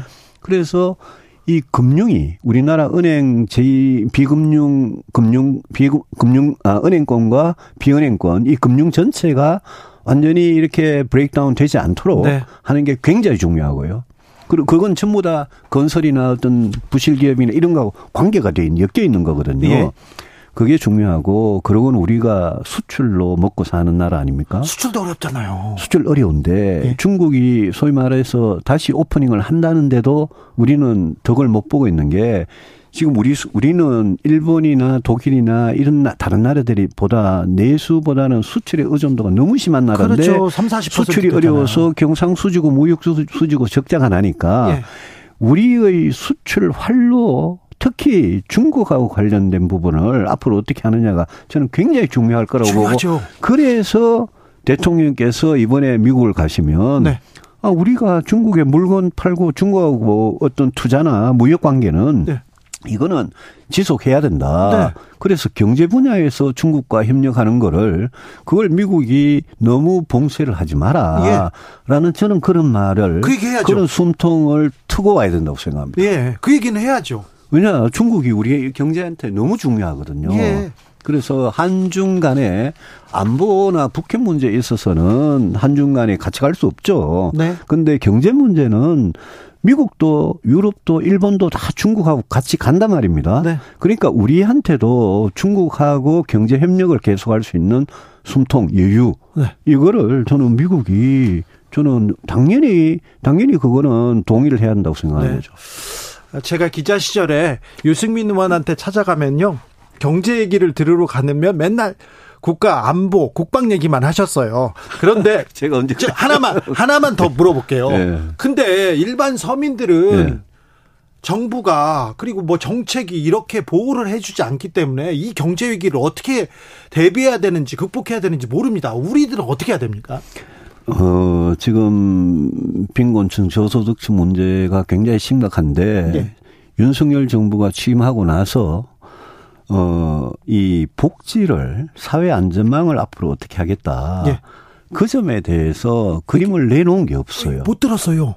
그래서 저는 지금 연금개혁, 교육개혁, 노동개혁 한다는 거 아닙니까? 네. 그런데 제가 오히려 더 중요하게 생각하는 거는 저출산 문제, 인구위기 문제 어떻게 해결하느냐 플러스 예. 앞으로 이 정부는 그러면 복지 정책을 어떻게 할 거냐. 예. 왜냐하면 갈수록 양극화 불평등 심해지고 있기 때문에 지금 그렇잖아요. 저는 보수 정권이라도 정말 어렵게 사실 분들 이게 이재명 씨의 무슨 기본 대출, 기본 주택, 기본 소득 이렇게 전 국민한테 똑같이 준다 그거는 저는 보수 정당이 하면 안 된다고 생각해요. 근데 그렇지만 윤석열 정부는 정말 어려운 분들을 도와주겠다는 말, 말로나 했잖아요. 그게 정책으로 나타났으면 좋겠습니다. 네. 노동 시간을 늘리는 거는 아유 저는 그거는 정말 69시간은 그거는 뭐 정말 대통령과 노동부 장관하고 전부 다 그냥 뭔가 민심을 또 나라가 가야 될 방향을 잘못 읽고 한 거라고 생각하고 그거는 뭐 당연히 철회돼야 되고 네. 아니 지금 저출산 문제 이렇게 생각하는데 69시간이든 60시간이든 그런 노동이 말이 안 됩니까? 아니 그런데 아무튼 복지 얘기도 안 하고요. 양극화 해소를 위한 노력도 정책도 안 보이고 마약 사범 잡겠다는 얘기하고 그다음에 예. 그다음에 그, 그 노조 장부들 장부 오늘, 들치겠다는 거. 오늘 오늘 이 미국의 우리 대통령실 도청 네. 이 문제가 터졌는데 대통령실의 어떤 대응을 보면 오늘 또 마약 범죄 뭐 특수본을 만든다 그러고요. 네. 또 노조 회계장부 안 내는 노조에 대해서는 법적으로 대응한다 그러고 이거는 우리가 지금 대통령을 정치하라고 외교하라고 외교 안보를 하라고 경제 민생을 하라고 대통령 을 뽑은 건데 대통령이 가장 큰 지금 가장 역점을 두고 하시는 건 전부 다 수사하고 관련된 이야기예요. 근데 수사는 검찰하고 법원에 맡겨놓으면 되는 겁니다. 우리가 지금 대통령 뽑은 거지 검찰총장 뽑은 게 아니잖아요. 알겠습니다. 정정호님께서 유승민 의원님 말씀도 참 잘하시지만 국가 경영도 잘 할 것 같습니다. 이렇게 얘기하고요. 김동욱님께서 아이고 그런데 도대체 유 의원님 왜 대선 후보가 못 되시는 겁니까? 안타깝습니다. 얘기합니다. 하나 더 갑니다. 안젤라님께서 제3당 신당만이 해답입니다. 이거는 대답하셔야 되겠어요. 신당 생각 없습니다. 네. 저는 국민의힘 안에서 지금 국민의 힘이라는 우리나라 보수 정당이 정말 국민들한테 외면을 외면을 받고 신뢰를 못 드리고 있는데 네. 유일하게 먹고 사는 게 이재명 대표의 어떤 사법 리스크 가지고 먹고 사는데 그래서는 안 된다고 생각합니다. 저는 진짜 제대로 된 보수 건전한 보수가 뭔지 대통령께서도 좀 다시 한번 생각해 보시고 우리 국민의힘도 다시 생각해 봐야 되는데 최근에 그 국민의힘의 모습을 보면 네. 당원 100%로 뽑은 그 대표 최고위원들, 특히 최고위원들 최근에 뭐 무슨 밥 한 공기 다 먹기다, 또 정광훈 목사가 우파를 통일했다, 5.18 정신을 뭐 그걸 반대한다. 제가 그랬습니다. 아니, 그럴 줄 몰랐냐고. 당원 100%로 뽑으면 네. 그런 사람들 뽑아놓고 인정해가지고 예, 최고위원들 막말하고 실언하는데 대해서 우리가 그게 예, 민심을 민심으로 멀어진다 이러는 것 건참 네, 보면 답답하죠. 네. 지금도 아니, 당원 100%로 뽑, 뽑은 이 지도부, 이 지도부를 국민들이 이 면면들을 어떻게 보실까. 그래서 제가 뭐 김기현 대표도 많이 답답하시겠지만, 아, 좀 뭐랄까요. 당이, 아니, 근본적으로 국민들한테 보수정당이라는 이런 거다라는 네. 거를 좀 자신있게 어, 보여드릴 수 있는 그런 모습이 됐으면 좋겠어요. 네. 근데 보수 정당이 이런 거다 이렇게 보여줘야 되는데 일단 대구로 가십니다. 대통령이 대구 가시고 서문시장 계속 가시는데 이거 보수 정치인들의 아주 큰 착각 중의 하나가 대구 서문시장에 가서 거기에서 온 분들이 상인도 계시겠지만 네. 거기 온 시민들 대부분 아마 국민의힘 당원들일 겁니다. 예. 거기에서 열렬한 박수와 환대를 받았다고 해가지고 네. 착각하시면 안 됩니다. 왜 여론 그 여론조사에 TK 민심 보십시오. 네. TK 민심에서도 지금 윤석열 정권에 대한 지지가 지금 뭐 좋다 싫다가 비슷비슷하거든요. 그래서 대구 소문시장 가시는 그날도 아 저 저기에 취하면 안 되는데 네. 이런 생각했죠. 국민의힘에서 지금 김기현 대표 출범 음, 한 달 정도 됐는데요. 예. 어, 계속해서 정강훈 목사 얘기만 나옵니다. 이거 어찌 봐야 됩니까? 그분 목사님 맞으세요? 목사님 맞 아니 대한 예수교 장로입니까? 거기에 뭐 여러 이그 이, 그, 저는 뭐크리스천이 아닙니다만은 네. 고신도 있고 합동도 있고 뭐 통합도 있고 여러 있잖아요. 아유 한기총 뭐. 아니요, 아니요. 거기서도 다 이단 그, 그, 네, 그, 이단으로 규정한 데도 있고 또 집회에 참여하지 마라 이런 데도 있고 아, 그러, 한기총에서도 네. 이단이냐 여부를 가지고 자기들끼리 뭐 내부에서 회의를 하고 아직 그렇긴, 결론은 안 냈지만 아, 그렇지만 아직 목사는 맞는 것 같습니다. 그렇습니까? 네. 근데 근데요. 그, 그, 그 목사님이라 칩시다. 네. 그 종교 우리 헌법 20조에 모든 국민은 종교의 자유를 가진다 1항이고요. 이 항에는 국교는 인정되지 아니한다. 네. 종교와 정치는 분리한다. 딱 그래 그렇게 해놨습니다. 그런데 네. 오늘 뭐 그분이 예. 말씀하신 거 보니까 국민의힘은 내 통제를 정광훈 목사의 통제를 받아라. 예. 그 다음에 국민의힘은 예? 종교의 이 통제를 받아야 된다. 네.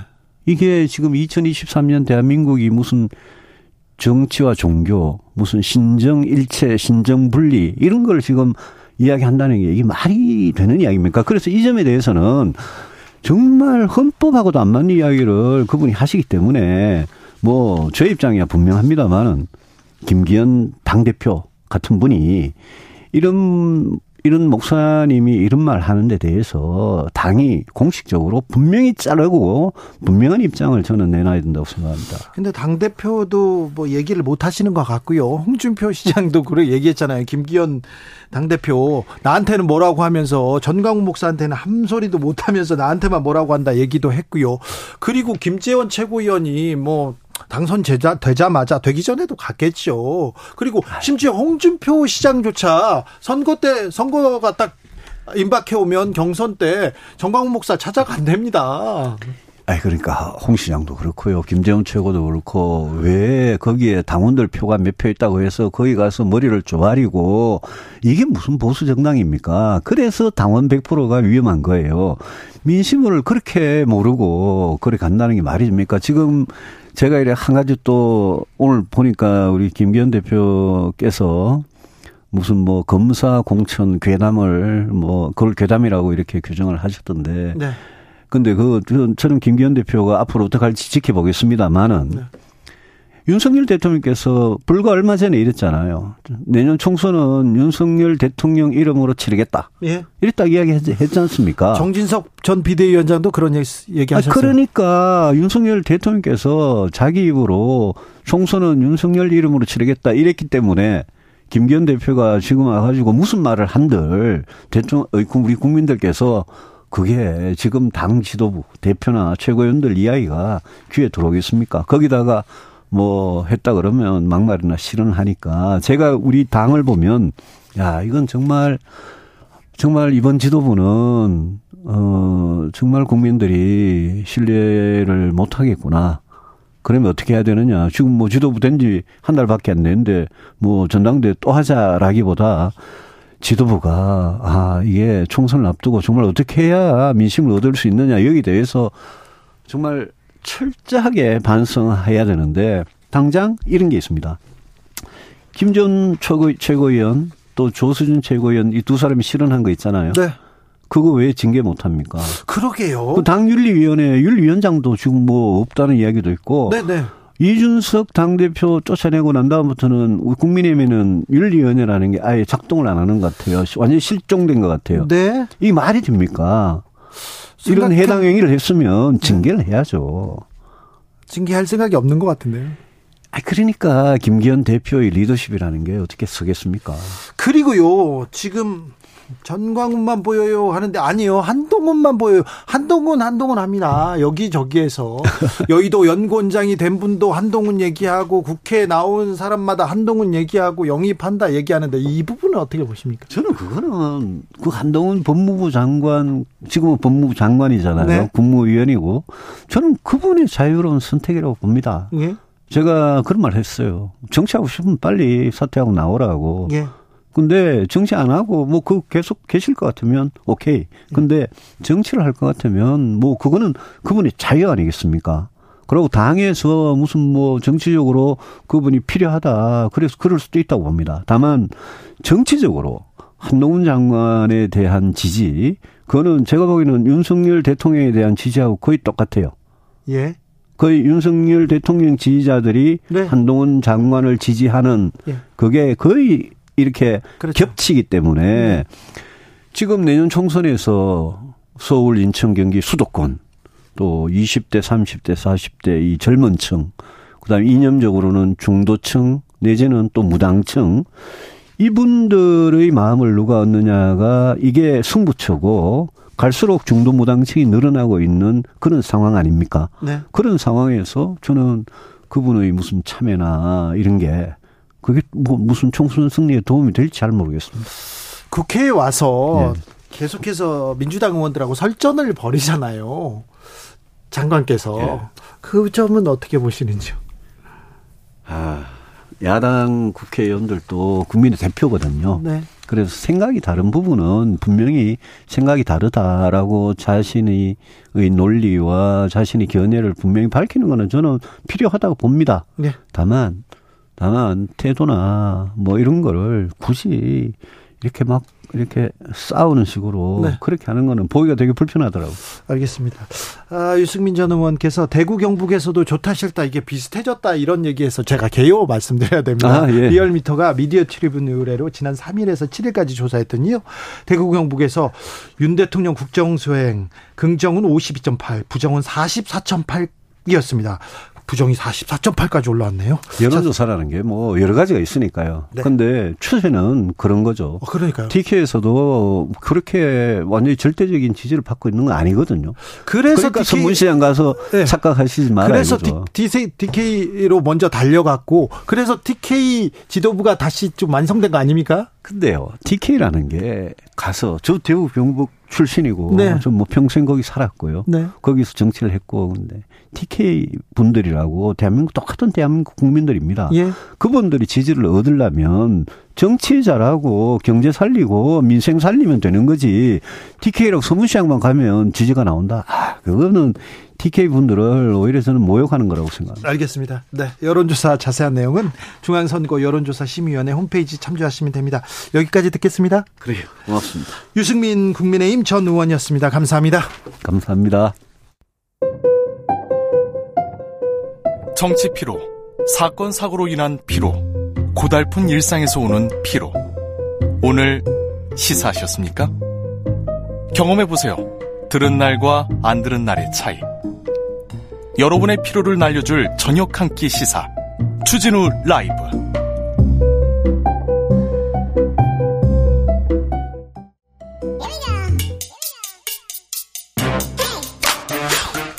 뉴스를 향한 진지한 고민 기자들의 수다. 라이브 기자실을 찾은 오늘의 기자는 은지혁이요. 시사인 김은지입니다. 자, 오늘 준비한 첫 번째 뉴스부터 가볼까요? 네, 미국 정부 기밀 문건의 파장이 큽니다. 그러게요. 아니, 동맹이라면서 동맹, 동맹국을 도감청하다니요. 뭐 국제사회에서 영원한 적도 없고 친구도 없다 이런 생각이 다시 들기는 아, 하는데요. 그렇죠. 근데 좀 속상해요. 네, 이번에 외부로 유출된 미국 정부의 기밀 문서에는 우크라이나 전황부터 러시아 동향, 북한과 이란의 핵 개발 상황, 중동 정세 이런 게 담겨 있는데요. 100쪽 가까이 된다고 합니다. 네, 네, 네 말씀처럼 네, 가장 눈에 띄는 부분은 동맹국 도청해서 얻은 내용인데요. 한국만이 아니라 영국, 캐나다, 이스라엘 이런 나라들을 도청했다라고 하는데요. 한국과 관련해서는 가장 눈에 띄는 것이 미군에게 우크라이나 전쟁에 사용될 포탄을 공급해도 되는지 한국 정부가 논의하는 내용이 상세히 담겨 있습니다. 뭐라고 적혀 있어요? 네, 그러니까 이게 이문희 당시 외교비서관과 김성환 전 국가안보실장 등의 대화가 쓰여 있는데요. 네.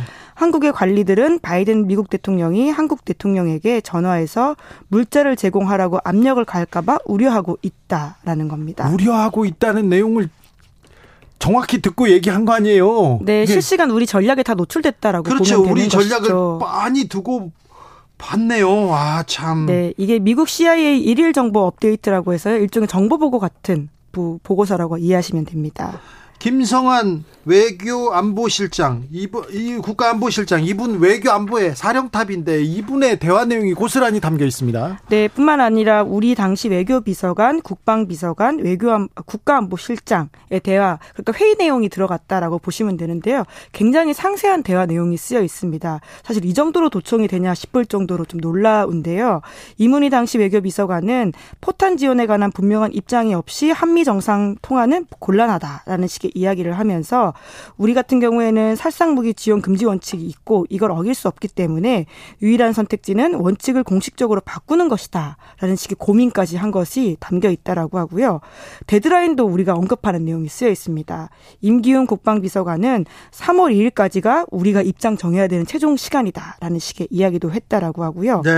그에 대해서 김성환 당시 국가안보실장은 미국의 요구에 응할 경우 시기적으로 국빈 방문과 포탄 지원을 맞바꿀 것처럼 보일까봐 우려한다. 그러니까 그럼. 국내 정치적인 고려를 하는 것이죠. 예. 이제 그러다 보니까 우리가 어떤 우회 방식을 쓸지에 대한 이야기를 하고 있습니다. 폴란드를 통해 가지고는 무기 전달할 가능성을 이야기해 보고 있는데요. 실제로 그렇게 했습니다. 그러니까 이거 회의하고 고려하고 우려하고 생각하는 거를 다 알고 있어. 손바닥 보듯 또 보고 있네요. 네, 그렇습니다. 그러다 보니까 어떤 식으로 도청했는지도 굉장히 관심을 끌고 있는데요. 예. 예, 전화나 전자메시지 등 모든 종류의 통신 감청이 사용하는 것의 방식을 했다라고 알려져 있는데 그게 신호 정보 보고라고 해당 보고서에 쓰여 있다라고 합니다. 네. 결국은 그 우리의 영토 그것도 가장 내밀한 대통령실 안에서 도청이 이루어졌다라는 사실은 부인하기 어려워 보이는데요. 대통령실 내 국가안보실 이미 다 뚫렸네요. 이 보안이 취약하다는 걸 그냥 보여줬네요. 네네. 이게 실제로 작년에 대통령실을 용산으로 옮길 때 나왔던 우려인데요. 여야를 막론하고 나왔던 이야기입니다. 그때 이종석 국방부 장관 후보자 청문회 회의록에 쓰여 있는데요. 육군 중장 출신인 국민의힘 신원식 의원도 관련한 우려를 이야기한 바가 있고요. 뿐만 아니라 민주당의 국정원 출신 김병기 의원도 도청 가능성에 대해서 아주 구체적으로 이야기를 했는데요. 보안에 정말 심각한 문제가 발생할 수 있다면서 도청 장치에 대해서 경고하기도 했었습니다. 그 이에 관련해 가지고 대통령실에서는 사실 파악이 우선이다라는 입장을 오늘 밝혔는데요. 사실 파악 네, 이제 뿐만 아니라 정상회담을 앞두고 이러한 동맹 관계를 흔들 수 있는 세력이 있다면 국민적 저항을 맞을 것이다라는 식의 이야기도 했습니다. 아니 지금 미국이 잘못했는데 불법을 저질렀는데 미국한테는 얘기를 안 하고 국민들한테 뭐 잘못 이해하면 너 가만히 두지 않겠다 이렇게 얘기하면 이상하잖아요 지금 과장과 왜곡을 하면 안 된다라는 취지인 것 같은데요. 아니 근데 선후 관계가 좀 잘못된 거 아닌가 이렇게 생각하는데 그런데 대통령실은 안전한가 걱정이네요. 그렇죠. 사실 이 정도 도청을 할 수 있는 상황이라면 이번에 나온 문건이 자, 대통령, 이 정도거든요. 대통령실은 그러니까 윤석열 대통령 방은 이렇게 꼼꼼하게 잘했어. 근데 외교안보 실장이나 뭐 안보실장이나 다른 방은 그냥 안 해도 돼. 그럴 수 어, 그런 거 아니잖아요. 당장 점검이 필요하죠. 지금도 도청할 수도 있다는 불안감이 있을 수 있잖아요. 도청하겠죠. 안할 네. 사람들이 아닌 것 같은데. 아 이거 어떻게 하지? 불안한데 불안한데 이 대통령실의 대응을 보면 더 불안해집니다. 네. 이게 뭐 이걸 정치적으로 이용하는 게 아니라 좀 불안하잖아요. 국익을 위해서 얘기해야 되는데 국익을 위해서 우리가 어떤 카드를 가지고 가는지 뻔히 보고 있으면 보고 있으면 뭐 음, 협상은 아니죠. 그렇죠. 예. 이거는 게임은 해, 해보나 마나죠. 다음 뉴스로 가보겠습니다. 네, 소위 권경의 변호사 사건을 계기로 불량 변호사에 대한 지적이 나오고 있습니다. 사실 일 열심히 안 하는 변호사들 엄청 많습니다. 어려운 일 겪어서 평생 살다가 법정에 처음 가거나 검찰청에 처음 가는 사람들이 있어요. 근데 그 어려움을 그 위기를 아, 부가가치 창출 능력으로 만들어내는데 변호사들이 탁월한 재주가 있는 사람들이 간혹 있습니다. 네, 정말 나쁜 변호사들이 있어요. 네. 말씀처럼 살면서 한 번 갈까 말까 하는 곳인데요. 네. 그렇기 때문에 더욱더 변호인의 의무라고 하는 것이 아주 중요합니다. 중요해요. 저 같은 사람 맨날 가고요. 오늘도 경찰한테 전화 받고 어, 뭐 항상 그러고 그런데 상관없는데 보통 사람들은 이런 거 경찰 경찰서에서 전화 오거나 검찰청에서 전화 오면 아 왜 그러세요? 내가 뭘 했나? 두렵잖아요. 그 변호사 쫓아가기 마련인데 그걸 가지고 또 거기서 변호사들이 작전을 쓰는 사람들이 있거든요. 네, 자기 의무 제대로 하지 않아서 의뢰인에게 피해 주는 사람을 불량 변호사라고 부를 수 있는데요. 네. 한국일보가 그런 불량 변호사 실태를 종합해서 좀 보도를 했습니다. 네. 그래서 손해배상을 한 사례들을 다 좀 모았는데요. 권 변호사 비슷한 사건이 이미 천만 원 배상 판결을 받은 바가 있다고 합니다. 아니 천만 원 배상 판결밖에 안 이것도 잘못된 것 같아요. 판사님들은 왜 이렇게 변호사, 검사 이렇게 법조인들한테는 이렇게 관대한 거예요. 변호사들한테 천만 원은 큰 돈이 아니잖아요. 네, 심지어 다음 사례들은 더 이제 배상 금액이 적은데요. 네. 변호사가 의뢰인에게 재판 진행 상황을 제대로 알려주지 않아서 항소 못해서 패소가 된 사건이 있거든요. 네? 이에 대해서는 법원이 의뢰인 19명에게 한 명당 30만 원씩 총 570만 원 물어주라 이렇게 판결했습니다. 30만 원이요? 네. 재판에서 진 비용 30만 원입니까? 네, 그러니까 정말 그 의무를 제대로 조금만 잘 챙겼으면 항소 기간을 알려줄 수 있었을 텐데 그것들을 네. 하지 않아서 아예 저버린 사건이거든요. 네. 이에 대해서 그렇게 했다고 하고요. 뿐만 아니라 변호사 때문에 의뢰인이 형사 사건 유죄 선고받은 사건도 있다라고 하는데 네. 부동산 관련된 사건이었는데요. 그러니까 그와 관련해서 변호사가 제대로 알려주지 않아가지고는 의뢰인이 별도로 배임 선고를 받았다라고 합니다. 벌금형 선고유예 받았는데 이에 대해서도 각각 800만 원씩 지급하라라는 법원 판결이 있었다고 합니다. 참 판사님들 변호사들한테는 이렇게 따뜻할까? 이 법이 왜 그분들한테는 따뜻할까? 이런 생각도 해봅니다. 강용석 변호사 사건도 좀 생각나고요. 여러 생각납니다. 근데요, 권경의 변호사는 어떻게 되는 겁니까? 예, 오늘 대한변호사협회가 권 변호사의 징계조사에 나서기로 해서요. 징계조사위원회 조사 결과 혐의가 있는 것으로 판단되면 징계 여부와 수위를 정한다라고 합니다. 그러니까 이제 징계 관련돼서 입구에 들어갔다라고 보시면 될 것 같은데요. 근데 또 변호사협회잖아요. 또 변호사들한테 그렇게 또 네, 뭐 성실 의무 위반 예, 예, 같은 것으로 할까요? 예. 이제까지 전례를 보면요. 2020년부터 2022년까지 성실 의무 위반 혐의로 어, 징계를 받은 사람들이 32건이 있다고 하는데 네. 보통은 말씀처럼 가장 가벼운 과태료 처분이 제일 많긴 했습니다. 네. 네. 어, 유족들이 권 변호사 너무 마녀 사냥하지 말라 이런 식으로 얘기했습니까? 네, 비판 기사를 좀 멈춰달라라는 당부도 했고요. 뿐만 아니라 이제 권 변호사 상태가 좋지 않다라는 것을 통화를 통해서 알게 됐기 때문에 좀 기운 차리고 정신 바짝 차려서 우리 사건이 왜 이렇게 된 것인지 앞으로 어떻게 책임질 것인지 끝까지 처리해달라 이렇게 당부했습니다. 권 변호사는 또 어떻게 얘기하고 있는지 아무튼 약자들 약자들이 힘없고 어려운 약자들이 변호사한테 변호사님 조금 도와주세요 이렇게 간 건데 변호사가 이렇게 처리해서는 안 되는데 아무튼 변호사 업계에도 경종을 울리는 그런 어, 결과가 나와야 할 텐데 그런 생각 해봅니다. 마지막으로 만나볼 뉴스는요? 네, 유럽 국가 수장들이 잇따라 중국을 방문했습니다. 그렇습니다. 마크롱 프랑스 대통령이 갔고요. 중국이 정치적 존재감을 키워 나갑니다. 네, 연금 개혁 등으로 마크롱 대통령은 국내 정치적으로 좀 위기에 몰린 상황이었는데요. 네. 중국을 방문해서 선물 보따리를 들고 돌아가는 상황이 됐습니다. 엄청난 환대를 받았더라고요. 네, 그 베이징에서 그리고 광저우에서 이렇게 두 번을 만났는데요. 보통 시진핑 주석이 외국 정상과 지방까지 동행해서 별도의 만남을 가진 것은 좀 이례적이다라고 합니다. 어, 각별히 챙긴 게 각별히 챙긴 게 보여요. 그리고 엄청 많이 나게 많이 사줬잖아요. 네, 사실 형식만이 아니라 내용적으로 더 이제 얻어간 게 많다 이런 이야기 나오고 있는데요. 네. 중국은 유럽 에어버스의 항공기 160대, 헬리콥터 50대 사면서 수십조 원 규모의 계약을 체결했다라고 하고요. 네.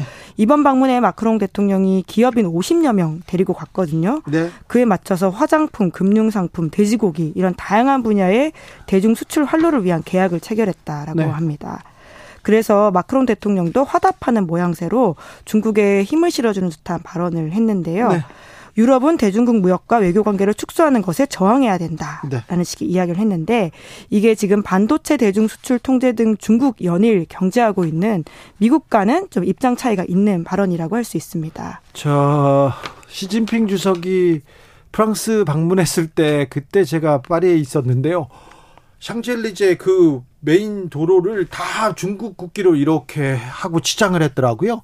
근데 프랭땅 백화점이라고 대표적인 백화점에서 어, 프랑스어보다 중국어가 먼저 나올 때도 있어요. 그만큼 경제적으로는 또 프랑스가 중국한테 중국한테 이렇게 중국을 잘 이용하는 것도 같고 연결돼 있는 거죠. 커플링 되어 있다라고 보시면 되는 거예요. 잘하는 것 같은데요. 여기 프랑스뿐만이 아닙니다. 독일, 스페인 정상도 중국 찾습니다. 바로. 네, 지난해 11월에 숄츠 독일 총리가 경제사절단 대거 데리고 중국 방문한 바가 스페인 있고요. 스페인 총리도 갔죠. 네, 지난 3월에는 스페인 총리가 갔었고 또 이번에 5월에서 6월에는 멜로니 이탈리아 총리도 취주석 만날 예정이라고 합니다. 자, 우리도 가야 되는데 가서 좀 보따리를 좀 챙겨 와야 되는데 이 전략적 자율성 중요합니다. 네, 그렇죠. 전략적 자율성이라고 하는 게 지금 미중 전략 경쟁이 심화되는 가운데 우리도 좀 고민해 볼 개념이다라는 생각이 드는데요. 그렇죠. 쉽게 말하면 유럽으로서도 미국과 반드시 100% 일치하는 행보가 능사가 아니다라고 생각하는 아니, 것이죠. 미국 우리 도청하고 있지 않습니까? 그래 외교적으로 국방적으로 안보에서는 우리 우리가 미국하고 손을 잡았죠. 잡아야죠. 가야 되는데 자, 무역에서 경제에서는 중국하고 잘 지내도 됩니다. 네, 안보 경제 모두 미국과 중국 다 연결돼 있다 이런 지점들을 좀 염두에 둘 필요가 있는 것 같고요. 예. 뿐만 아니라 마크롱 대통령도 미국 국빈 방문에 이어서 중국 국빈 방문을 한 것이거든요. 예. 그렇게 자기의 공간을 만들 수 있다. 그렇게 이해관계들을 만들어 가야 된다. 그게 국익이다. 이런 식의 이해를 좀 할 필요가 있어 보입니다. 알겠습니다. 기자들의 수다 시사인 김은지 기자와 함께했습니다. 감사합니다. 네, 고맙습니다. 교통정보센터 다녀오겠습니다. 김한나 씨.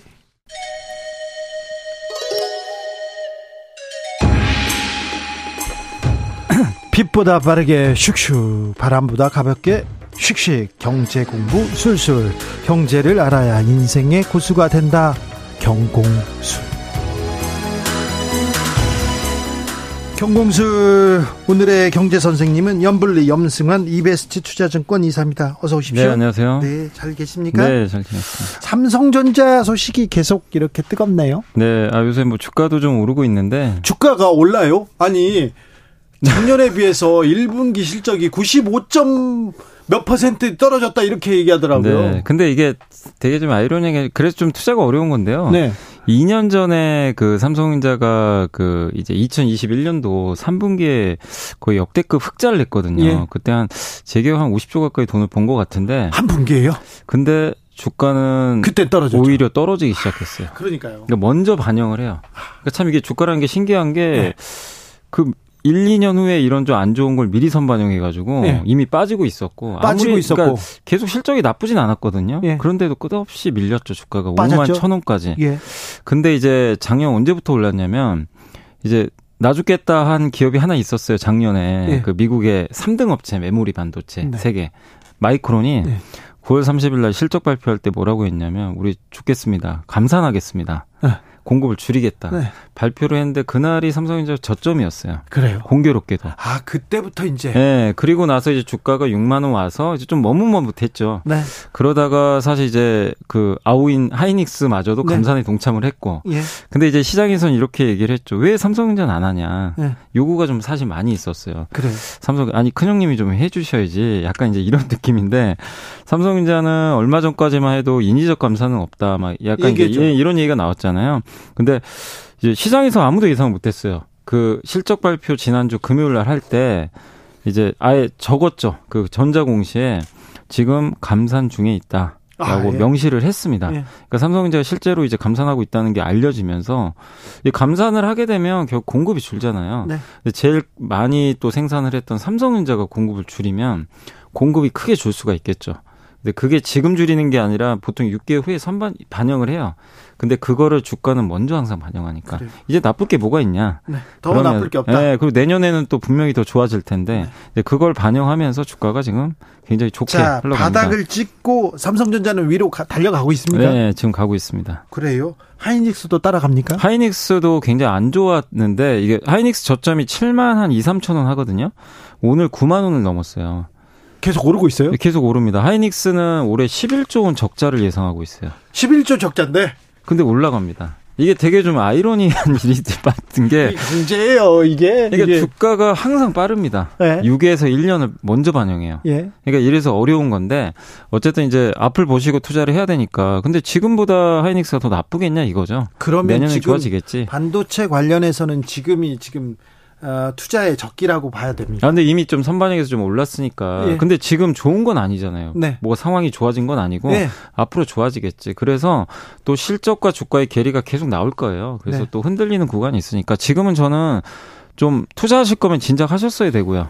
사실 삼성전자 하이닉스 살 게임 굉장히 많았거든요. 훨씬 싼 자리에서. 아, 그래요? 그래서 이미 좀 어느 정도 저점에서 20, 30% 올라온 자리예요. 생각해 보면 주진우 라이브에서도 우리 연불리 이사님께서 아, 다른 건 몰라도 주식은 지금 뭐 투자할 때다 이렇게 얘기한 게 한 두어 달 됐습니다. 네, 네. 그 충분히 좋은 기회들이 있었는데 네. 또 뒤늦게 좀 쫓아가지 마시고 저는 왜냐하면 어. 여기서 지금부터 계속 올라가면은 사야 되겠죠 사실은. 네. 근데 그렇게는 안 보고 또 흔들린다고 보거든요. 오르락 내리락하면서 네. 분명히 또 한 번의 기회가 올 거니까. 아, 여기... 그러니까 지금 보유하신 분들이야 편하게 가져가시면 되고 네. 다만 내가 아, 아직 좀 반도체를 못, 못 샀다. 예. 그러면 조금 기다려 보자. 예, 또 기회를 주지 않을까 이렇게 생각은 하고 있습니다. 아, 자, 그러면요. 반도체 말고요. 2차 전지는요? 2차, 2차 전지도 많이 올랐습니다 2차 전지는 오늘도 많이 올랐습니다. 그럼 뭐, 아니, 그럼 개, 그냥, 그냥, 올르, 앞으로 오를 조정, 거 아니에요? 조정이 없고요. 그냥 네. 계속 오르고. 계속 오늘도, 올라요? 오늘도 이제 코스닥에 시가총액 이제 1, 2등을 좀 다투는 기업이 있는데, 이제 같은, 같은 계열사죠. 네. 이 한 기업은 오늘도 25% 이상 급등을 했고, 네. 하루에. 에코 들어가는 데죠. 네, 둘 다 많이 올랐어요. 아니, 근데 에코 들어가는 데가 뭐, 왜 이렇게 많이 올라요? 일단 이제 여러 가지 이유들은 있겠지만 일단 이제 이 회사가 양극재를 만들거든요. 근데 이 2차 전지에서 가장 중요한 게 2차 전지 전체 원가의 한 40%가 양극재예요. 네. 그러니까 양극재, 양극, 음극, 분리막 전에 이렇게 네 개로 소재가 나눠지는데 양극이 제일 크거든요. 근데 양극 만드는 기업이 전 세계 에 이렇게 많지가 않아요. 근데 우리나라에 있는 그 에코 기업이 기술이 기술력이 거의 탄탄합니까? 제가 알기로는 생산량 기준으로 세계 1, 2등 다투는 기업으로 알고 있어요. 아 그래요? 굉장히 이제 뛰어난 기술력을 갖고 있고 네. 그리고 이 양극재라는 게 지금 미국에서 투자 지금 배터리가 부족하잖아요. 예? 여기에 다 들어가야 될 거 아니에요. 그래서 고객사가 한두 군데도 아니고 네. 그렇기 때문에 그런 걸 이제 좀 반영을 해서 주가 올라가고 또 거기다가 이번에 IRA 세부 규정이 나왔는데. 있데 네. 어쨌든 미국에서 양극재는 광물로 분류를 해줬어요. 무슨 네. 얘기냐면 미국에 야 너네는 미국에 공장 안 지어도 우리가 뭐 이 보조금을 이제 주겠다라는 이제 그런 정책인데 뭐냐면 에코프로비엠이 한국에서 그 양극재를 만들어서 미국에 수출했다고 쳐볼게요. 예. 그걸 탑재한 배터리가 있다고 쳐보겠습니다. 예. 미국 사람이 그 배터리가 탑재된 차를 샀어요. 예. 그럼 보조금 줍니다. 아, 예. 한국에서 만들었는데. 네, 어, 그래요? 광물로 분류가 됐기 때문에. 어, 예. 그러니까 이제 그런 부분도 호재로 좀 작용한 것 같아요. 알겠습니다. 그래서 굉장히 지금 좋은 주가 흐름이 나오고 있는 것 같습니다. 어, 이... 지금 많이 올랐죠? 근데 너무 많이 올랐죠 지금, 지금 따라가면 안 되죠. 에코프로란 기업은 올해만 400% 오른 것 같아요. 아셔 이사님 끝없이 오르고 있습니다. 이사님 아셨어요? 저도 몰랐죠 그 정도까지 오를 줄은. 모르죠 전문가들 네, 이렇게 저도 그렇게까지 오를 줄은. 네. 그러니까 왜냐하면 보통 이제 주가가 400% 오를 수는 있는데 네. 어떻게 오르냐면 이게 단계적으로 오르거든요. 네. 근데 지금 이제 에코프로 계열사는 그냥 그냥 위로 날아가잖아요. 네, 수직으로 가고 있어서 수직으로 이런 경우는 사실 거의 없어요. 자 그러면요. 아, 반도체 2차 전지 이제 이렇게 날아갔다고 생각하고 그럼 어디 다른 분야는 어디를 쳐다봐요? 그럼 다른 데는 어, 지금 상황이 어떠냐면 네. 다 울상입니다. 울상이에요? 주가가 안 갑니다. 전체적인 시장은 아니, 울상이에요? 왜냐하면 돈은 한정돼 있는데 네. 이 특정 업종 한두 개로 쏠리잖아요. 예? 그럼 나머지 업종 어떻게 될까요? 오히려 빠져버려요. 와, 그래요? 왜냐하면 이걸 팔고 저 좋은 걸 사기 때문에. 아이고. 그러니까 시장에 돈은 한정돼 있다 이기 때문인데 그래서 오히려 저는 기회가 또 많다. 예.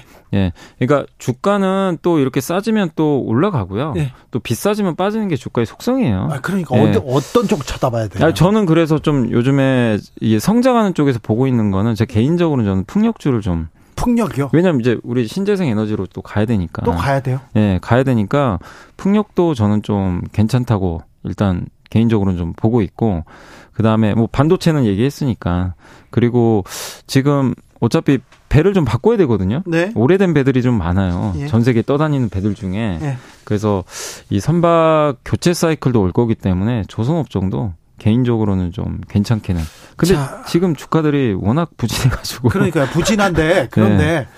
아, 정치적으로는 외교적으로는 한미 정상회담이라는 큰 큰 이벤트가 지금 기다리고 네. 있습니다. 네네. 아무래도 경제 얘기 안 할 수가 없고요. 우리가 그 공급망 뭐 IRA 뭐 얘기하거나 또 우리가 또 경 우리 기업을 위해서 뭘 내놔라 이 얘기를 하지 않을 수가 없는데 네네. 좀 전망이 가능하지 않을까요? 아, 그러니까 일단 저는 이제 윤석열 대통령님이 이번에 가시잖아요. 네. 굉장히 중요한 이슈들이 많아요. 예. 뭐냐면 아까 이제 인플레이션 감축법 말씀하셨는데 배터리는 수혜를 많이 받는데 대표적으로 현대차 그룹은 수혜를 못 받아요. 아 그래요? 이게 왜냐하면 한미 FTA를 체결했죠. 예. 근데 전기차 공장이 아직 미국에 없어요. 네. 그러면은 이제 내년에 공장이 완공되니까 미국의 정책은 뭐냐면 미국에서 조립한 전기차는 보조금 주겠다. 예. 근데 미국에서 안 만들었어? 예. 안 준다 이거예요. 그리 내년까지 그럼 안 되잖아요. 그러니까 지금 못 받아요. 예. 현대차는. 그래서 지금 울산 공장에 수출하는 물량은 못 받거든요. 근데 이제 한미 FTA 체결한 이유도 사실 그, 저는 그런 데 있다고 보거든요. 예, 예, 그래서 좀 대통령께서 그런 부분도 좀 우리 기업이 좀 피해를 보는 부분이 있잖아요. 그래서 예. 좀이 내년에 어차피 생산하니까 1년 정도는 유예해 줄 수도 있는 거거든요. 그렇죠. 예. 그래서 그걸 좀 언급을 해 주셨으면 좋겠고 만약에 그걸 언급하면 현대차가 좀 좋아지겠네요. 만약에 그게 된다면 네. 당연히 된다면 현대 왜냐하면 작년에 현대차가 주가가 많이 빠졌어요. 그것 때문에. 그래요? 보조금 혜택이 없어져 가지고. 그런데 실적은 좋다면서요. 실적은 좋은데 왜냐면 어차피 지금 전기차를 많이 판다기보다는 내연기관처럼 엄청 많이 팝니다. 아. 근데 잘 팔아요, 또. 네. 현대차가 워낙 상품성이 어, 있다 보니까 경쟁력 근데 여기에 이제 전기차까지만 얹어 주면 되면 굉장한 이제 날개를 달 텐데 이제 그게 지금 미국에서 안 되는 거죠. 전기차는 내년 하반기 생산이 되니까 만약에 그래 현대차 뭐 조금 어 서운하겠네 그러면서 좀 유예해 줄게 아니면 뭐 다른 보조금 보조 정책 펼게 이렇게만 나와도 현대차는 매우 좋은데 네. 이제 어쨌든 아직까지는 그게 안 됐기 때문에 모르겠습니다. 이번에 안건에 들어간지 모르겠고 또 한 가지가 반도체잖아요. 네. 반도체 가드레일 조항이 들어가 있는데 이게 무슨 얘기냐면 국가 안보를 위협하는 특정 국가 거기가 중국 중국이죠 당 네. 미국 입장에서 그래서 10년간 반도 그러니까 중국에서 10년 동안 반도체 제조시설 확장하거나 구축하지 마라. 그래서 제한이 이제 들어간 법인데 문제는 우리나라가 지금 하이닉스나 삼성인저 중국의 큰 공장들이 있잖아요. 그렇죠. 몇 조씩 하이닉스만 녹았죠. 해도 지금 전체 디램 생산의 절반이 중국 우시 공장에서 나오는데 네. 그 생산을 제한하거나 아니면 지금 미국에서 장비가 들어와야 되거든요. 미국 장비가 없으면 사실 반도체 못 만듭니다. 그렇죠. 첨단. 근데 이제 그거를 1년 동안 유예는 해줬어요. 1년은 해줄 테니까 뭐 만들어라 이렇게 했는데 올해 10월이면 그게 끝나요. 네. 근데 이 부분에 대해서도 좀 뭐 대통령께서 좀 언급을 하셔가지고 왜냐하면 지금 중국 공장을 그렇다고 옮길 수도 없거든요. 아그중국의 엄청 막대한 막대한 자본과 기술을 네, 이렇게 집적해서 그 네. 공장을 지어놨는데 그러면 손 털고 나오라고 네. 이거는 그래서 이거를 1년 지금 1년 단위로 지금 유예하는 쪽으로 가는데 그게 아니라 좀이 어, 메모리 반도체잖아요. 네. 사실 메모리 반도체 같은 경우 지금 이게 이 미국이 좀 우려하는 거 이런 것들이 좀 안보나 이런 쪽이좀 쓰일까봐 좀 우려를 하는 것 같은데 어쨌든 이제 메모리 반도체는 그런 쪽에는 크게 안 쓰인다라는 걸 좀 이렇게 좀 설득을 해가지고 결국엔 미국이 항상 이제 그 우려했던 건 시스템 반도체거든요. 네. 이렇게 네. 이제 인공지능 반도체나 네. 근데 그런 것들은 시스템이고 메모리 반도체는 거기 보조로 들어가요. 근데 네. 이제 메모리까지 지금 이런 좀 규제들을 받으면 한국 이 반도체 기업들은 타격을 안 받을 수가 없거든요. 그러게요. 그래서 이런 부분을 좀 설득을 좀 하셔가지고 네. 어쨌든 우리 한국 기업들이 좀 피해가 없게 아. 예, 중국 공장이 좀 정상적으로 가동될 수 있게 그런 얘기를 것들. 조금 해야 될 것 같습니다. 예. 근데 전 세계적으로 경제가 조금 위축되고 우리는 네. 무역 적자가 너무 심합니다. 네. 수출 안 되고 있고요. 전체적으로 아, 이거 걱정입니다. 네, 지금 무역 수지가 무역 수지만 13개월째 적자고요. 네. 그 대표적인 이유가 유가는 올랐는데 이제 에너지 가격 올랐는데 수출은 안 되고 아시겠 작년에 또 중국 셧다운 때문에 네. 중국과 지금 무역 수지가 계속 적자나고 있어요. 중국이 좀... 수입을 안 해요. 한국 걸. 왜 그 이유 중에 또 하나도 구조적인 문제인데 자기네가 만들어요. 이제 이제 반도체 못 만들어요. 네. 그래서 우리 걸 쓰지만 지금 디스플레이, 스마트폰, 뭐안 반 석유화학, 철강 중국이 안 하는 게 없어요. 네. 배터리도 자기가 다 하잖아요. 사실 네. 중국에서는. 예.